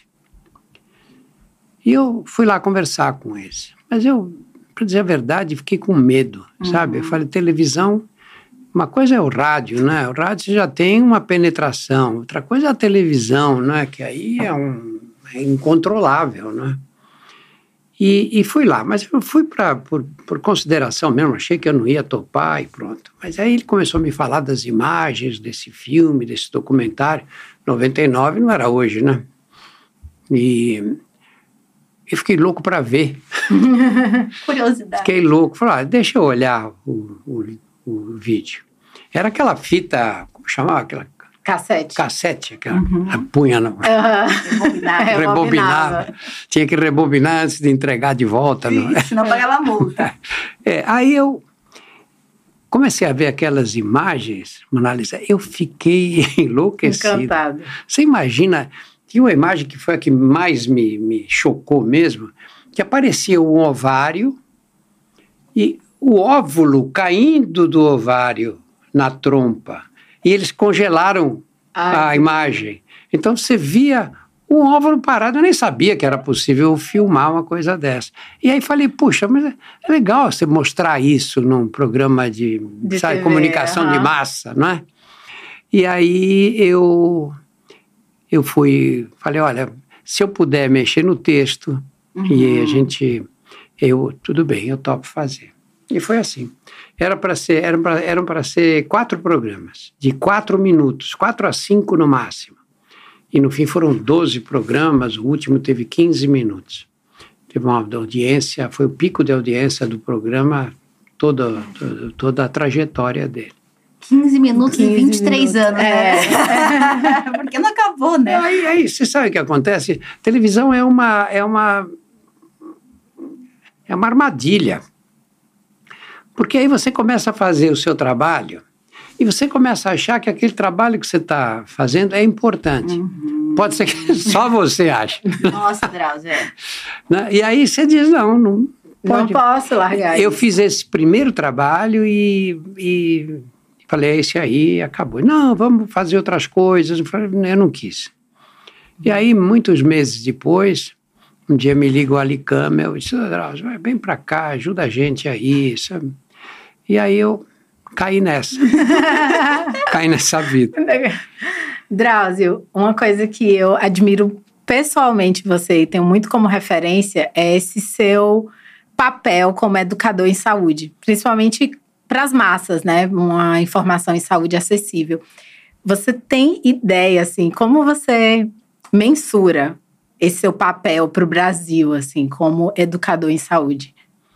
Olha, eu tinha uma ideia melhor antes dessa confusão toda uhum. e desse ódio que, que se espalhou pelo, pelo Brasil. Uhum. Né? Agora fica difícil, porque 20 pessoas te elogiam, uma te xinga, você só vai pensar na nessa. Que te xinga. Você te também é, caiu nessa, Drauzio. Você também no hater. Drauzio é. também é humano. É. é horrível, horrível, né? Mas eu tenho também, por outro lado, um, um desprezo tão profundo por essa uhum. gente que, assim, pessoalmente não me atinge. Eu, não, eu, eu tenho redes sociais, Instagram, Facebook, tenho canal no YouTube, tenho tudo. Podcast. Podcast, mas eu site. não... Site. É, mas eu, o site eu vejo porque está lá e eu tenho que acompanhar mais ou menos, né? Embora tenha equipe de, muito competente, a equipe da Júpiter. E, mas, eu, eu, não, eu não, não, não leio sabe? Não vou no Instagram, fico rodando uhum. aquilo, Faz TikTok, bem, né? não, não faço isso. Não faço mesmo, não tenho interesse. Porque isso aí é uma coisa que, que deixa você agoniado, sabe? Você, para que isso, né? Para que, que eu tenho que ouvir o que um idiota fala se aproveitando do anonimato? Por quê? O que, que eu ganho com isso? Não é verdade? É verdade. Eu, eu não acesso às redes sociais, de jeito nenhum. É fazer o seu trabalho e seguir em frente é. para o próximo passo. Eu, eu, eu, penso o seguinte: você sabe, vai entender o que eu estou falando, porque você é médica. Você, se você que, quer fazer uma coisa dessa para você ficar conhecido, para você ter outros interesses, etc., é uma coisa. Agora, se você usa os meios de comunicação de massa, pensando que você estudou, você se formou, você teve condições de estudar. A oportunidade, é, né? A oportunidade. Eu pude estudar por quê? Porque meu pai tinha dois empregos, falou, meus filhos vão estudar. Porque no lugar que eu nasci, a molecada aos 14 anos ia trabalhar nas fábricas, que era a idade mínima para trabalhar nas fábricas. Então, essa coisa da meritocracia, que meritocracia é essa? Meritocracia talvez do meu pai, não, não de mim, uhum. não é? Então, se você diz, eu estudei, eu tenho um compromisso com as pessoas de ensinar para elas o que eu aprendi, ou de não deixar que elas eh, tenham problemas graves por falta de informação, você fica focado nisso. É. Sabe, eu, não, eu, eu quando vou na, na, televisão, a gente vai lá, faz um, é uma equipe no Fantástico que é ótima, não é? Eles, a gente discute, vê como, como vamos fazer isso, como vamos apresentar. Quando eu paro na frente da câmera, eu olho para lá e fico pensando numa senhorinha que eu conheci na beirada, na beira do Rio Negro, anos atrás, ou num, numa menina que eu vi descalça, pobrezinha naquele lugar. Eu tenho que me comunicar com essas pessoas. E para me comunicar com essas pessoas, eu tenho que encontrar linguagem, Exatamente. o que não é fácil. Não, não é, fácil. é, fácil. Não é fácil traduzir medicina. É, porque, primeiro, você, essa senhora que mora na beira do Rio Negro lá, é uma senhora que não estudou, é uma senhora analfabeta. Ela tem que entender o que eu falo. Mas eu não posso simplificar isso de uma forma que, eu, que, eu, que, eu, que esse conhecimento fique impreciso. Uhum. Fique raso também. Fique né? raso, porque aí uma outra pessoa que estudou vai falar, pô, esse cara, olha o que ele está falando, que absurdo. Então, esse é. jogo é difícil. É difícil. Ninguém nasce sabendo. Você acerta, erra, acerta, erra. Não, e foi maravilhoso a sua, não só desejo de ser cada vez mais didático, né? Mas você fez isso na TV e depois você soube se adaptar muito bem à internet. A Mona estava conversando, falando que você foi, né? O primeiro influenciador digital médico. isso é maravilhoso, né?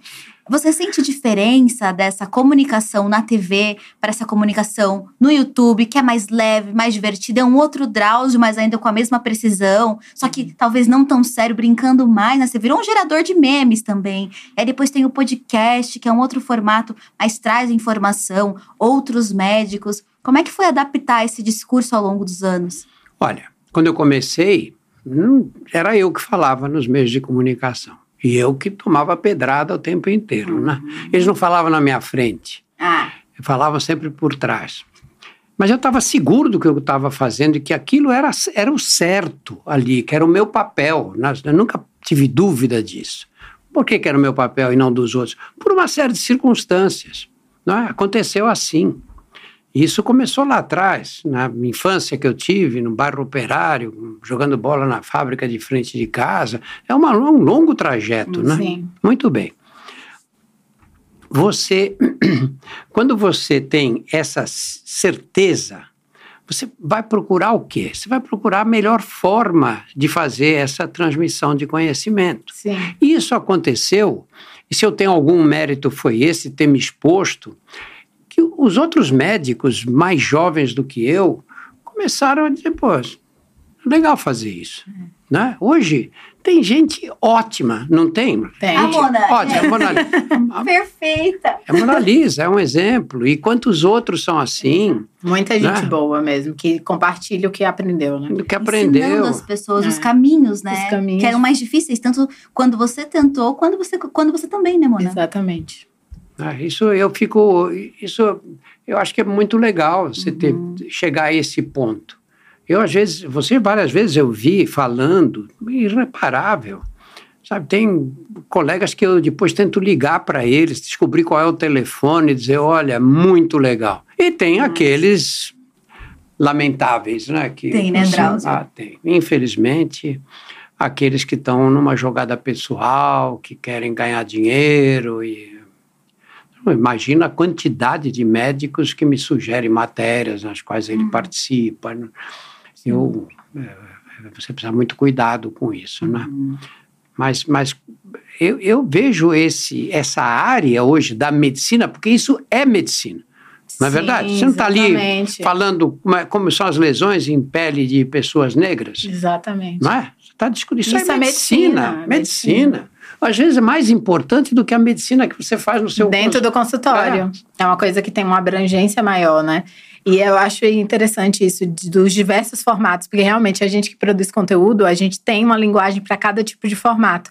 Recentemente você lançou o podcast, né, Trocando Ideias com o Drauzio. Como é que tem sido isso? É, um, é uma experiência diferente? Como foi a escolha dos entrevistados? Trocando ideia. Olha, o Trocando Ideia, na verdade, é um videocast, né? Eu são pessoas que, alguns eu conheço há muito tempo, o Zé Celso Martinez. O Zé Celso é um gênio. Ah, o Zé Celso, no Teatro Oficina, já vi umas 10 peças com o Zé Celso. Maluco, não é? Os melhores, né, Drauzio? É, maluco você. completamente. E é um homem hoje de 86, 87 anos, né? Pô, legal você colher um depoimento hum, dele, sim. né? De um homem quando chega nessa fase de maturidade. E outros são pessoas que eu queria conhecer. Eu queria conhecer a Negrali. Porque, porque tudo que eu vejo dela eu admiro. Né? E aí você, a Érica Malunguinho, Malunguinho a Érica, falei, ah, vamos chamar essas meninas é, para conversar. Pra, no meio disso tem o Bob Wolferson, que é um grande fotógrafo, e eu, é, ele me fotografou uma vez.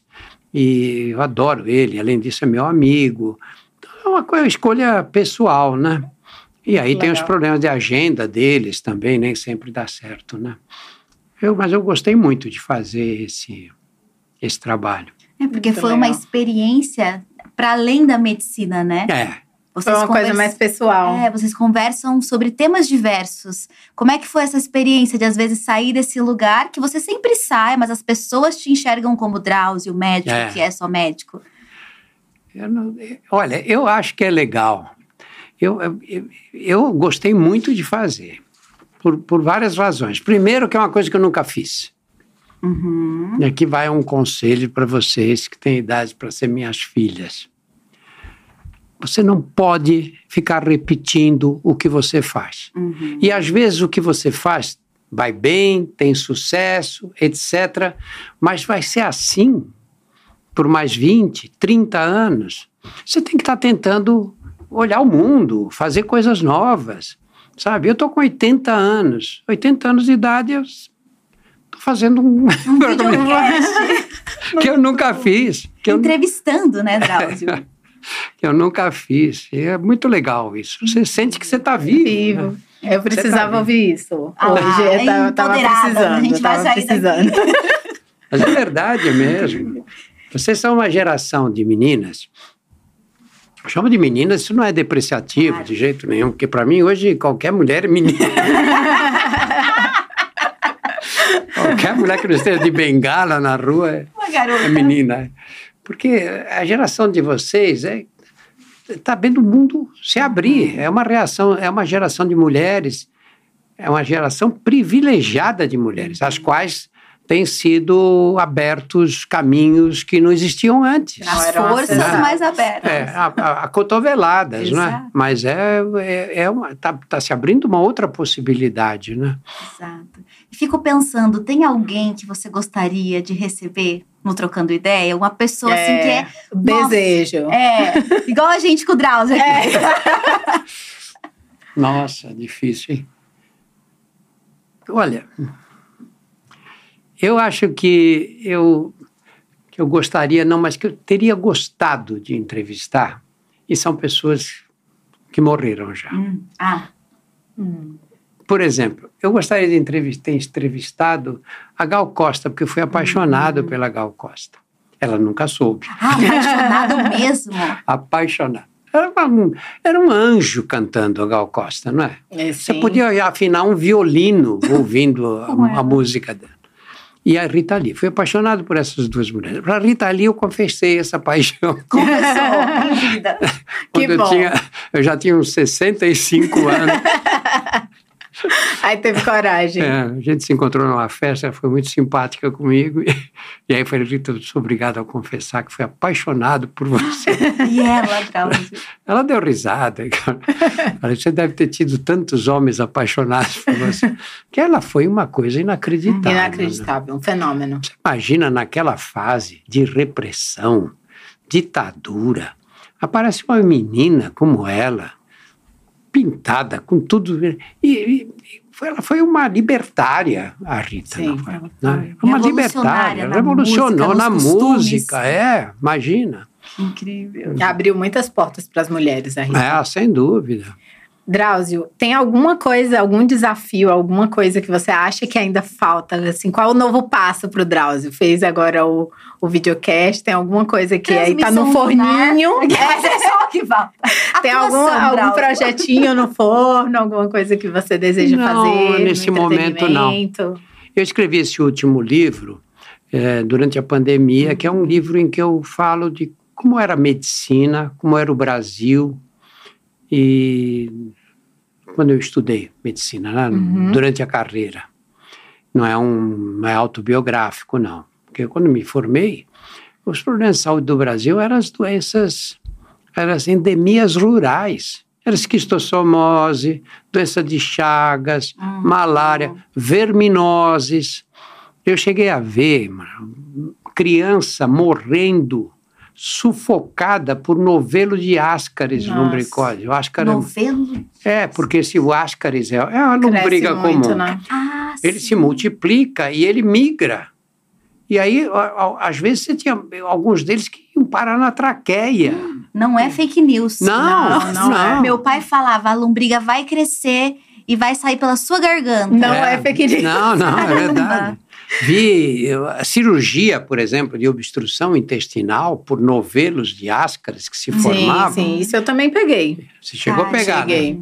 Cheguei. Mais de 90% das crianças brasileiras tinham, tinham verminoses. Mais de 90% nos estudos daquela época, não é? E aí foi tudo mudando. Hoje as pessoas morriam, você morreu alguém com 40 e poucos anos, era normal, né? Morrer criança.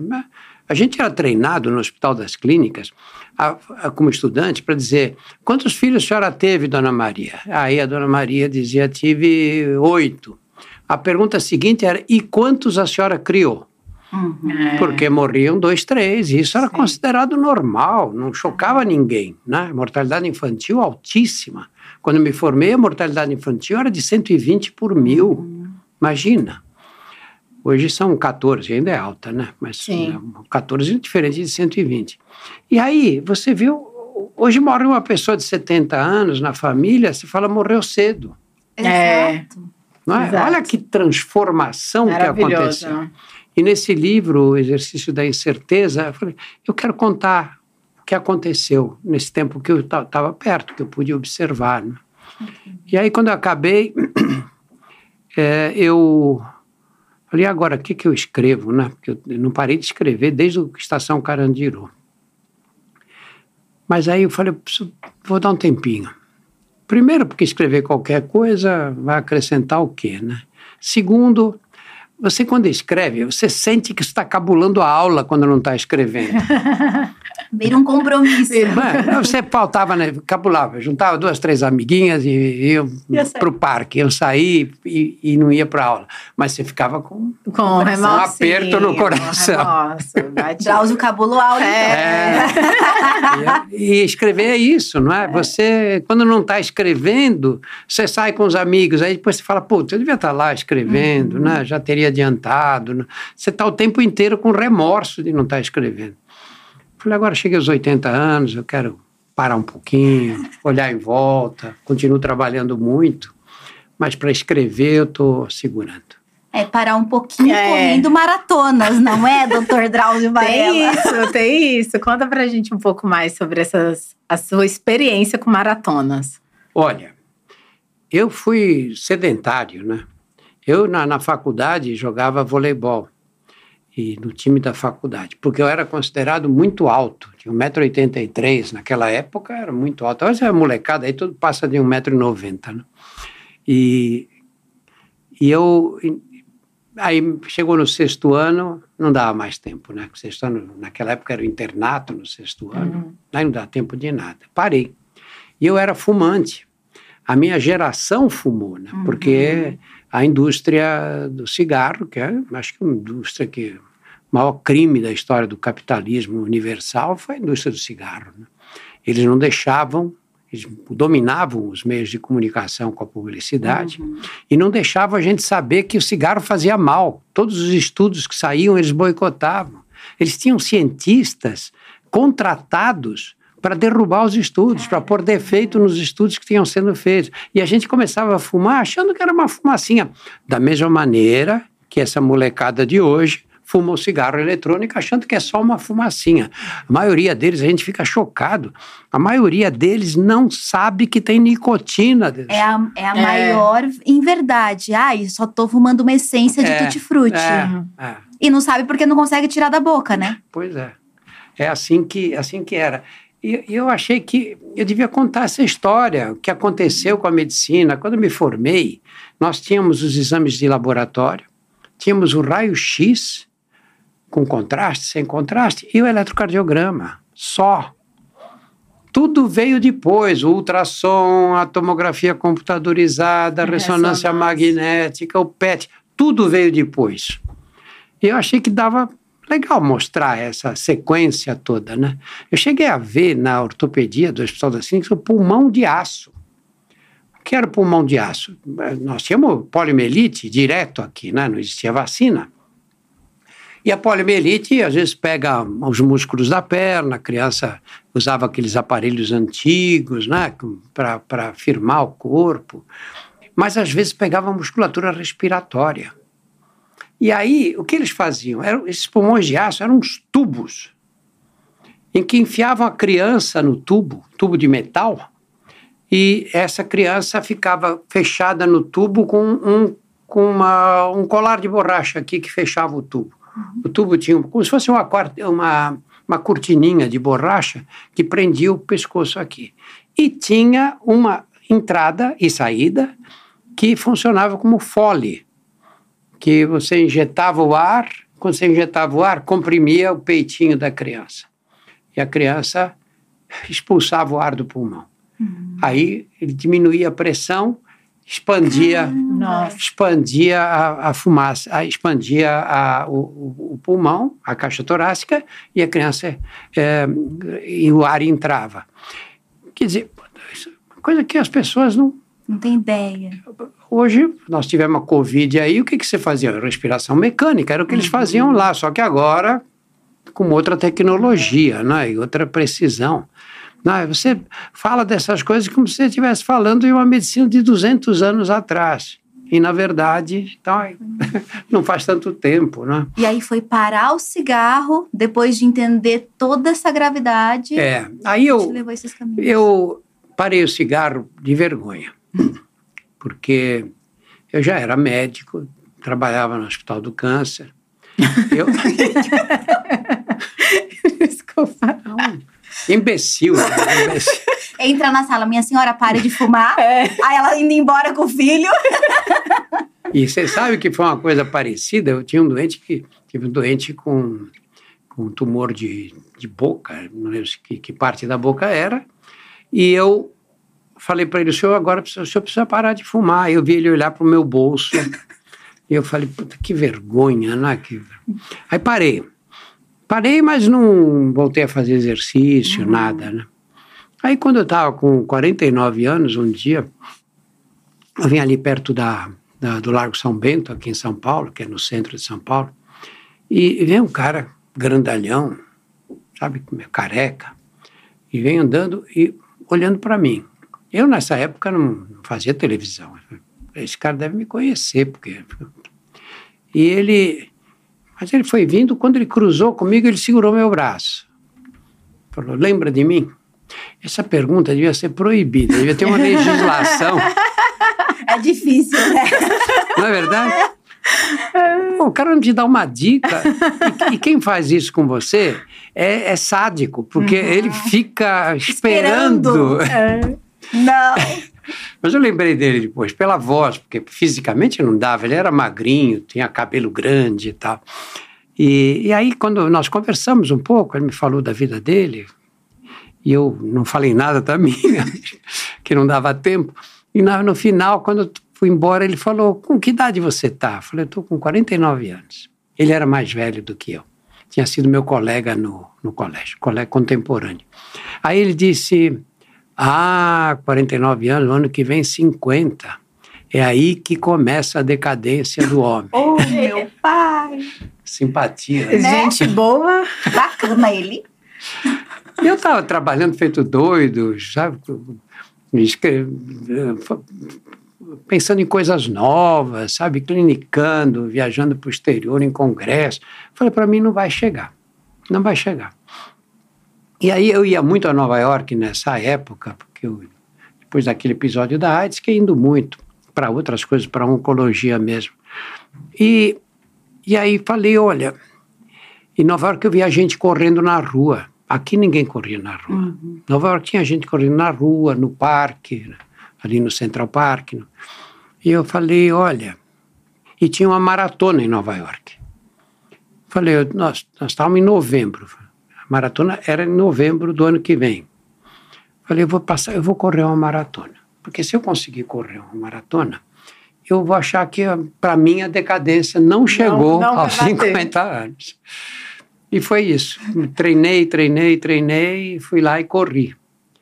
E aí eu percebi que o que interessava não era correr o dia da corrida, era o treinamento que você tem que fazer, porque maratona você não improvisa, né? Você não fala, ah, semana que vem vou correr. Não corre, você morre no caminho. E aí eu comecei a correr todos os anos. Achava um jeito, outro, e corria maratona. Às vezes corria mais de uma por ano. E foi ficando assim. E eu parei, parei na pandemia. Parei na pandemia. Depois da pandemia, eu já estava com 79 anos e tive, tinha a maratona de Londres, que foi agora o ano passado, outubro do ano passado. E a maratona de Londres era uma das seis maiores maratonas, tem um conjunto de seis maiores maratonas aí. Era a que faltava para mim, já tinha corrido as outras. E aí corri essa maratona. E essa foi uma maratona gloriosa, porque eu primeiro fiz um tempo absurdo, estava com sinusite, foi um sofrimento. Um sofrimento. Quando eu estava chegando, atravessando assim na linha de chegada, eu falei, mas esse sofrimento todo é para isso. Só para cruzar essa É para isso aqui. Mas, é, e aí eu, eu ganhei, eles têm uma, uma medalha que é para quem correu as seis melhor, maiores Caramba. maratonas. Uhum. E eu ganhei essa medalha. Caraca! E eles puseram na, na organização da maratona, dizendo que a pessoa mais velha que tinha corrido a maratona, ganhado a, a medalha das seis maratonas, era, era eu. E aí eu terminou a maratona, minha mulher foi me encontrar, a gente foi pro hotel, que você acaba, você quer deitar, né? Você quer Dormir. dormir. aí chego no hotel, peguei o celular, abro o celular, o que tinha de mensagem me dando parabéns, bem, parabéns, e gente que eu não via há 30 anos, quer dizer, tinha Visto. eles tinham colocado isso na internet. Legal. E aí pronto, aí fiquei na verdade, era porque eu era muito velho. Mas todo mundo vai poder acompanhar essa história, né? A gente tá sabendo de umas coisinhas aí, né, Mona? Soubemos que vai ter um documentário. É dessa maratona. Dessa maratona. Né? É. Isso foi coisa do pessoal da Júpiter, né? Eles, eles, será, ah, você vai correr isso? Com, sete, tinha 79 anos. Né? E você, vamos filmar isso. Você fica aí com uma coisa para você dar para suas isso. netas. Pra, tal. E, e aí filmaram isso. Filmaram os trechos da corrida, né? Você vive, a sua equipe produz. É. Eles te ajudam. É, isso é legal, isso é legal. Exato. É, muito legal isso. Uhum. E você tem que ouvir, uhum. sabe? Você tem que ouvir, porque o mais velho lá, acho que não tem 50 anos ainda, tem 40 e poucos anos. A maioria tem 20 e pouco, 30 e poucos anos. E tem que ouvir os jovens, não para fazer o que eles acham que você deve fazer. Porque você também tem a sua experiência uhum. de vida e tudo. Mas você tem que ouvir. Tem que ouvir, tem que aceitar as sugestões. É porque isso. senão você vai se perdendo. Você começa a repetir o que você sempre fez. Está errado isso. Eu lembro quando o pessoal disse: Ó, oh, Drauzio, vamos, vamos, você tem que ter um canal no YouTube. Falei: Ah, não, isso não vou fazer um canal no YouTube, vou ficar falando o quê? E, e, todos eles que estavam ali, não, tem que ter, você tem que ter. Eu falei, vamos, vamos fazer isso então. Eu, contra a vontade, e deu super certo, foi muito bem. A entrada no TikTok, mesma coisa. O Drauzio está em todas. Todas. todas. Não tem uma. Se lançar uma amanhã, vai ter arroba Drauzio Varela. É, você tem que, se você quer se comunicar, se você quer falar de saúde, você não adianta pegar um menino que fica no TikTok o dia inteiro e você pedir para ele assistir ao Fantástico uhum. ou assistir uma entrevista que você deu. Não é por aí o, o, caminho.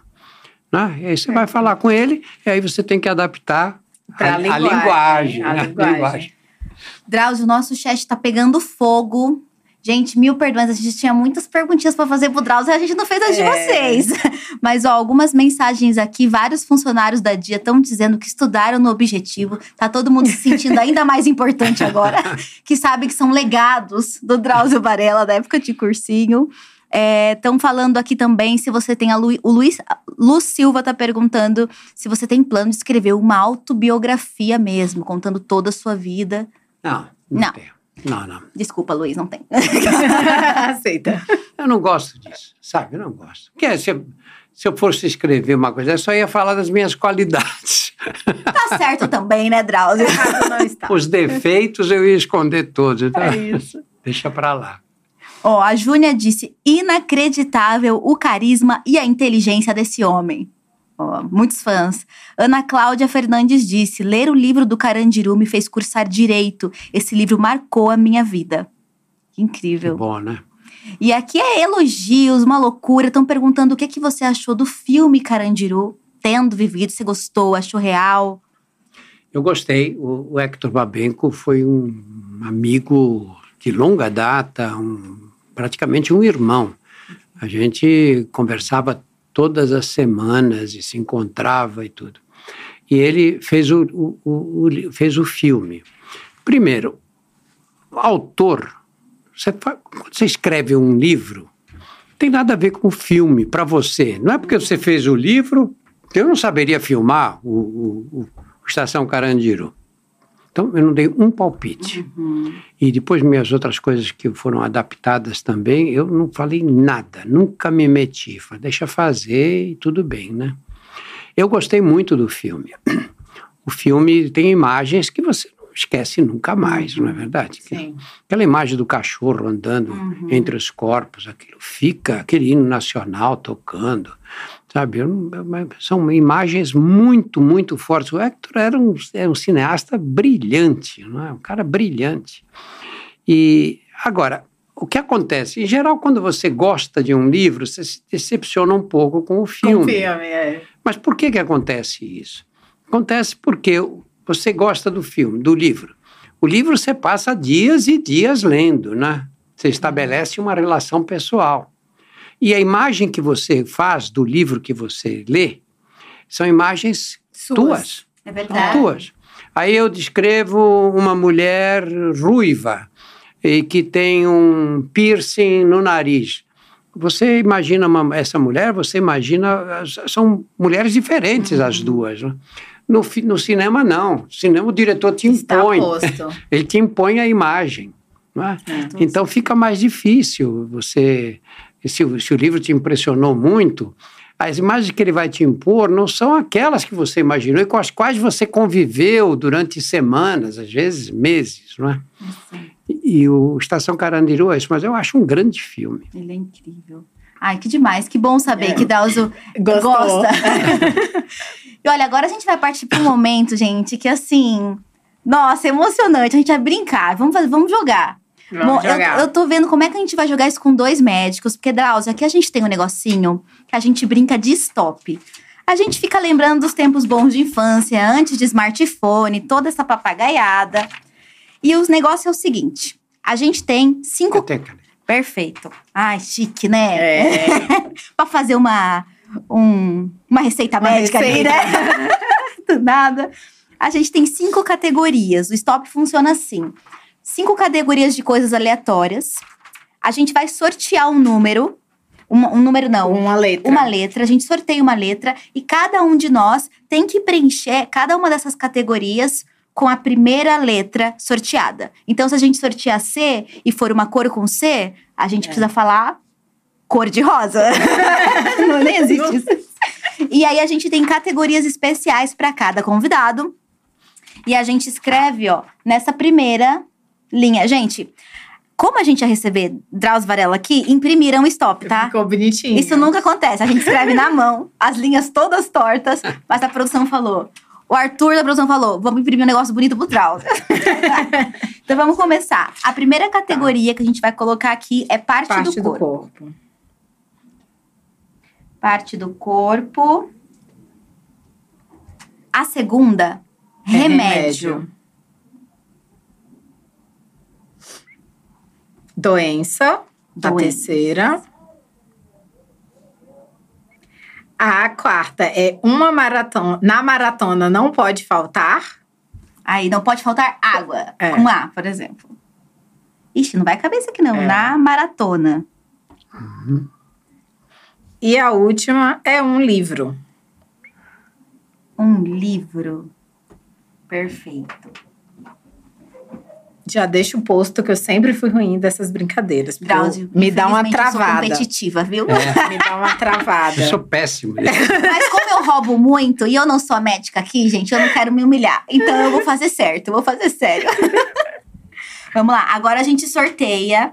Eu tenho que botar uma, um número. Isso. A gente e aí vai, a gente conta a letra. Quando a gente falar um, dois, três, a gente vai falar oi, stop. E todos nós vamos colocar algum número aleatório. vamos lá. Com as duas mãos? Pode é. ser. O stop. E, F, G. H-I-J-K-L. Um, dois, três e. Já!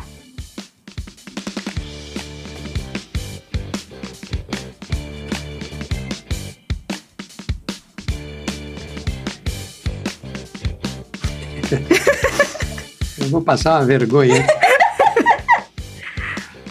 A maratona Ai, não pode Deus. faltar.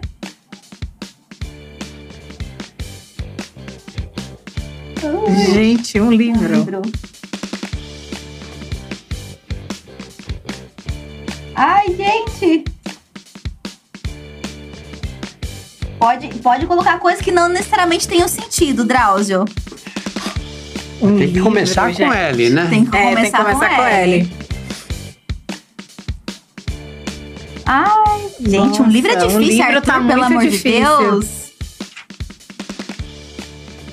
Consigo nem doer. O Drauzio não lembra nem doença. mas- Então vamos botar um stop. Vamos. Drauzio, stop. Infelizmente, Drauzio perdeu, gente. Ó, tô vendo daqui que ele só fez um. Uma só, só.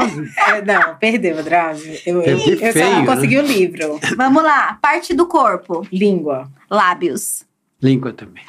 Ah, então cada um cinco pontos porque é repetido. Ah, eu não sei essas regras do Sudeste, desculpa. Isso, desculpa. Quando a gente fala um só, gente, é 10. É 10. Ah, se não falar nenhum, zero. Tá, então a gente Vamos lá. 5. Remédio. Lamotrigina. Loratadina. Nossa. Não veio nada. Nada, zero. Ou seja, stop não, não demonstra o seu nível de, De conhecimento, de conhecimento. tá vendo? Doença. Laringite. Lombriga, que não é uma doença, me perdoa, gente. Eu não- Lombriga. Eu sei o nome antigo aqui da anseníase, que é lepra. Isso, Ai, ai. isso, legal. Ah, eu vou botar zero, vai. Eu tô, tá, não vou falar que lombriga é doença na frente do Drauzio. Desculpa, Drauzio, perdão. Na maratona não pode faltar Lenço. lembranças. Ai, que Ah, poético. Pra correr lembrando da vida, né, Drauzio? Poético. Achei, achei bonito, achei bonito. E livro, nossa, eu não Livro, lembrei botei nenhum nada. livro. Nenhum também, né, Drauzio? Nenhum. Ah, laranja, mecânica. Ah, Falar aqui no. Nossa. realmente, ih, um livraço eu tenho. Como ruim. Vamos pra segunda? Vamos. Segundo round. Agora a gente sorteia de novo, Drauzio. Vamos lá. O O stop. E, F, G, H, I, J, K, L, M. Um, dois, três e já.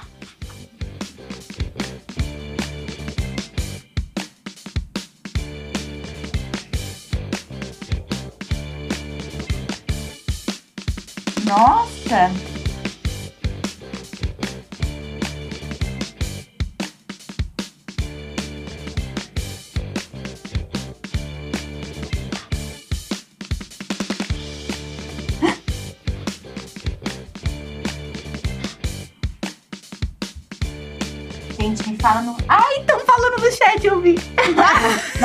Chat, gente, eu não quero roubar hoje. Doença.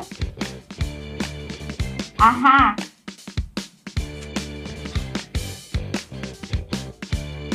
Remédio, gente, remédio. Aquela Eu tô no remédio Mona, eu tô também. olhando a Mona. Não, eu tô no remédio também. Ui. Drauzio também não achou remédio. Não. Mona achou remédio? Não, Então vamos dar stop? mas eu também não achei o livro. Ei, Mona. Então stop, gente. Stop. Stop, é, vai, vamos ver o que a gente stop. conseguiu. Vamos lá, parte do corpo. Malar. Mastoide. Bom, que é isso? Mãos. que eu falei, ah, eu vou botar mãos, todo mundo vai botar mãos. eu não pensei em mão. Mesmo. E ela assim. pensou em malar. É. Em mas... O que que é um mastoide, gente? Um osso. É esse osso aqui. Ah. Remédio. Vai, Zero. Não consegui lembrar. Né? Zero pra todo mundo. Doença. Malária. Melasma. Mastite. Olha aí a dermatologista. Ah, ó, verdade, melasma. Melasma não é doença, desculpa. É. Perdeu. Não, não. É o quê, melasma? Não, é uma olha- pigmentação é. da pele. Não é que não é considerado doença. É. Poxa. Zero. Nossa, eu falei, nossa, muito inteligente, Muito. melasma. Na maratona, eu. Não, não, Não nossa, pode não faltar. pode faltar na maratona. Eu botei marcha. Maçã. Você come uma maçãzinha, né, Drauzio? Não, não, não como. Então não tem maçã. Não sei, não, não sei o que. Zero. Um livro. Não, não lembrei. Marley e eu. Ah, Mil léguas submarinas. Ah, bom, muito bom. Ai, gente, pior que hoje a gente tá em cima é, vai dar da hora. duas. Não vai dar pra fazer mais uma. Drauzio perdeu feio, entendeu? De eu lavada. acho que eu ganhei, né? Eu acho que você ganhou, Mona. Eu zerei 10, muito. 20, 30, 10, 40, 50, 20. 60, 65. Caraca, Nossa. eu fiz 30, eu fiz 50. Eu Dra- fiz 20. Ou seja, as suas habilidades no stop não refletem as suas Nossa. habilidades na vida. Dra Inteligência curta. Drauzio, né? pra finalizar, a gente que tá bem em cima, mas a gente queria. A gente tava com uma É. curiosidade. Curiosidade. Mona, faz a pergunta que você é médica, vai. Você tem mais intimidade. Então, Drauzio, a gente olha pra você e vê assim um, um rei da saúde. A gente quer saber se tem alguma coisinha errada que você faz, uma coisa que não é boa pra saúde. Nossa, tá cheio. Fala algumas aí, pra empoderar a galera em casa. quanto tempo ainda tem de Temos cinco minutos. Não, não sei, eu. Olha, Tenho ele tá eu tenho preguiça. Toma açúcar? Come açúcar? Hum. Não, isso não. Eu parei de comer açúcar, vocês não eram nem nascidas ainda. Caraca. Nossa. Parei em 1979. Caramba! Nunca mais comi doce. Como fruta, né? Doce não. E foi bom para mim, eu acho. Dorme tarde, uma coisa assim mais Não, bagunceira. em geral não. Em geral não. Come uma farofa, dá aquela prendida no intestino. Eu como bastante farofa. Aliás, substituí o arroz pela farofa, que Ai, eu gosto delícia. mais. Nossa. É uma delícia. Além, na farofa, além do que na farofa, você põe uns pedaços de, de, de bacon. Né? Ah, olha aí, olha aí. Opa, olha eu gosto aí. da farofa. Olha, eu como de tudo. Eu não como duas coisas, só doce e não como manteiga. Nunca comi desde pequeno. E, e não gosto. Às vezes que eu tentei depois, achei muito engordurada, uma coisa chata. Mas o resto eu como de tudo. Você bebe também? Bebo com, Bastante? com cuidado. Não. Algumas fases da vida. Algumas fases da vida você bebe mais. Não é verdade? O Brasil com te obriga, né, a pandemia. Qual que foi teu último porre, assim? Ah, e ficar bêbado? É. Ah, muito tempo atrás. Um homem sábio, né? É. Ah, porque você depois não gosta mais de beber Da assim, ressaca, né? né? Um Mais vinho. um vinho. Aqui entre nós, o que eu gosto mesmo é de cachaça. É, é Já cachaceiro estou mesmo. Já estou... Cachaça, O Brasil precisava saber. cachaça, você sabe com quem você está lidando. Uhum. Você sabe que se você exagerar, você vai ficar bêbado. É. Então tem um princípio para mim. Eu tomo máximo duas. Uhum. Não é em copo, A ciência da cachaça, a É. cachaceira. Num cálice de cachaça mesmo. Tomo duas e não tomo a terceira. Perfeito. Porque você toma a terceira, você vai ficar com vontade de beber a quarta. E tomar a quarta, vai ficar com vontade de tomar a quinta. Qual que é aquela máxima médica que o veneno é a mesma é a medida. É. da cura? Agora, é um negócio É assim? um negócio assim. Agora você, você toma, você toma cerveja, sai com os amigos, toma cerveja. E ce- cerveja assim, quando tem um bando de gente, alguém sempre pega a garrafa e vai enchendo, vai os enchendo. copos, né? é. Cachaça não. É, É, cachaça verdade, não. Cachaça verdade, não. verdade. Vai enchendo. Aí Ó, no a fim, tá calor, você toma aquilo como quem toma um refresco, e não é refresco. E assim com outras bebidas também. Você toma vinho branco, geladinho, você vai. Saquê. Olha, saquê tem 20% de álcool, a cachaça tem Caramba. 40%. Você vai num restaurante japonês que serve naquele quadradinho ali, ali tem mais do que, do que uma cachaça, muito mais. Ou seja, conselho de Dr. Drauzio Varela, tome cachaça. e é nessa Não que a tome, gente- não. Não tome, não, tô brincando. Mas muito obrigada, Muito Drauzio. obrigada, Drauzio. Foi maravilhoso. Duas horas que, ó. Já estamos em cima da hora para fechar o programa, mas se a gente pudesse, a gente falava muito mais. Lembrando que amanhã tem Papel Pop News aqui no DiaCast, junto com Lorelai Fox como co-host. Obrigada, Mona. Eu que agradeço, foi ótimo. Drauzio, a gente não tem nem palavras para te agradecer. Eu que agradeço. Muito obrigada. Eu que agradeço. E fiquem ligados, porque tem muito podcast, tem documentário em breve e muita coisa de Drauzio para vocês consumirem. Gente, um grande beijo, câmera errada. Um grande beijo, tchau. tchau.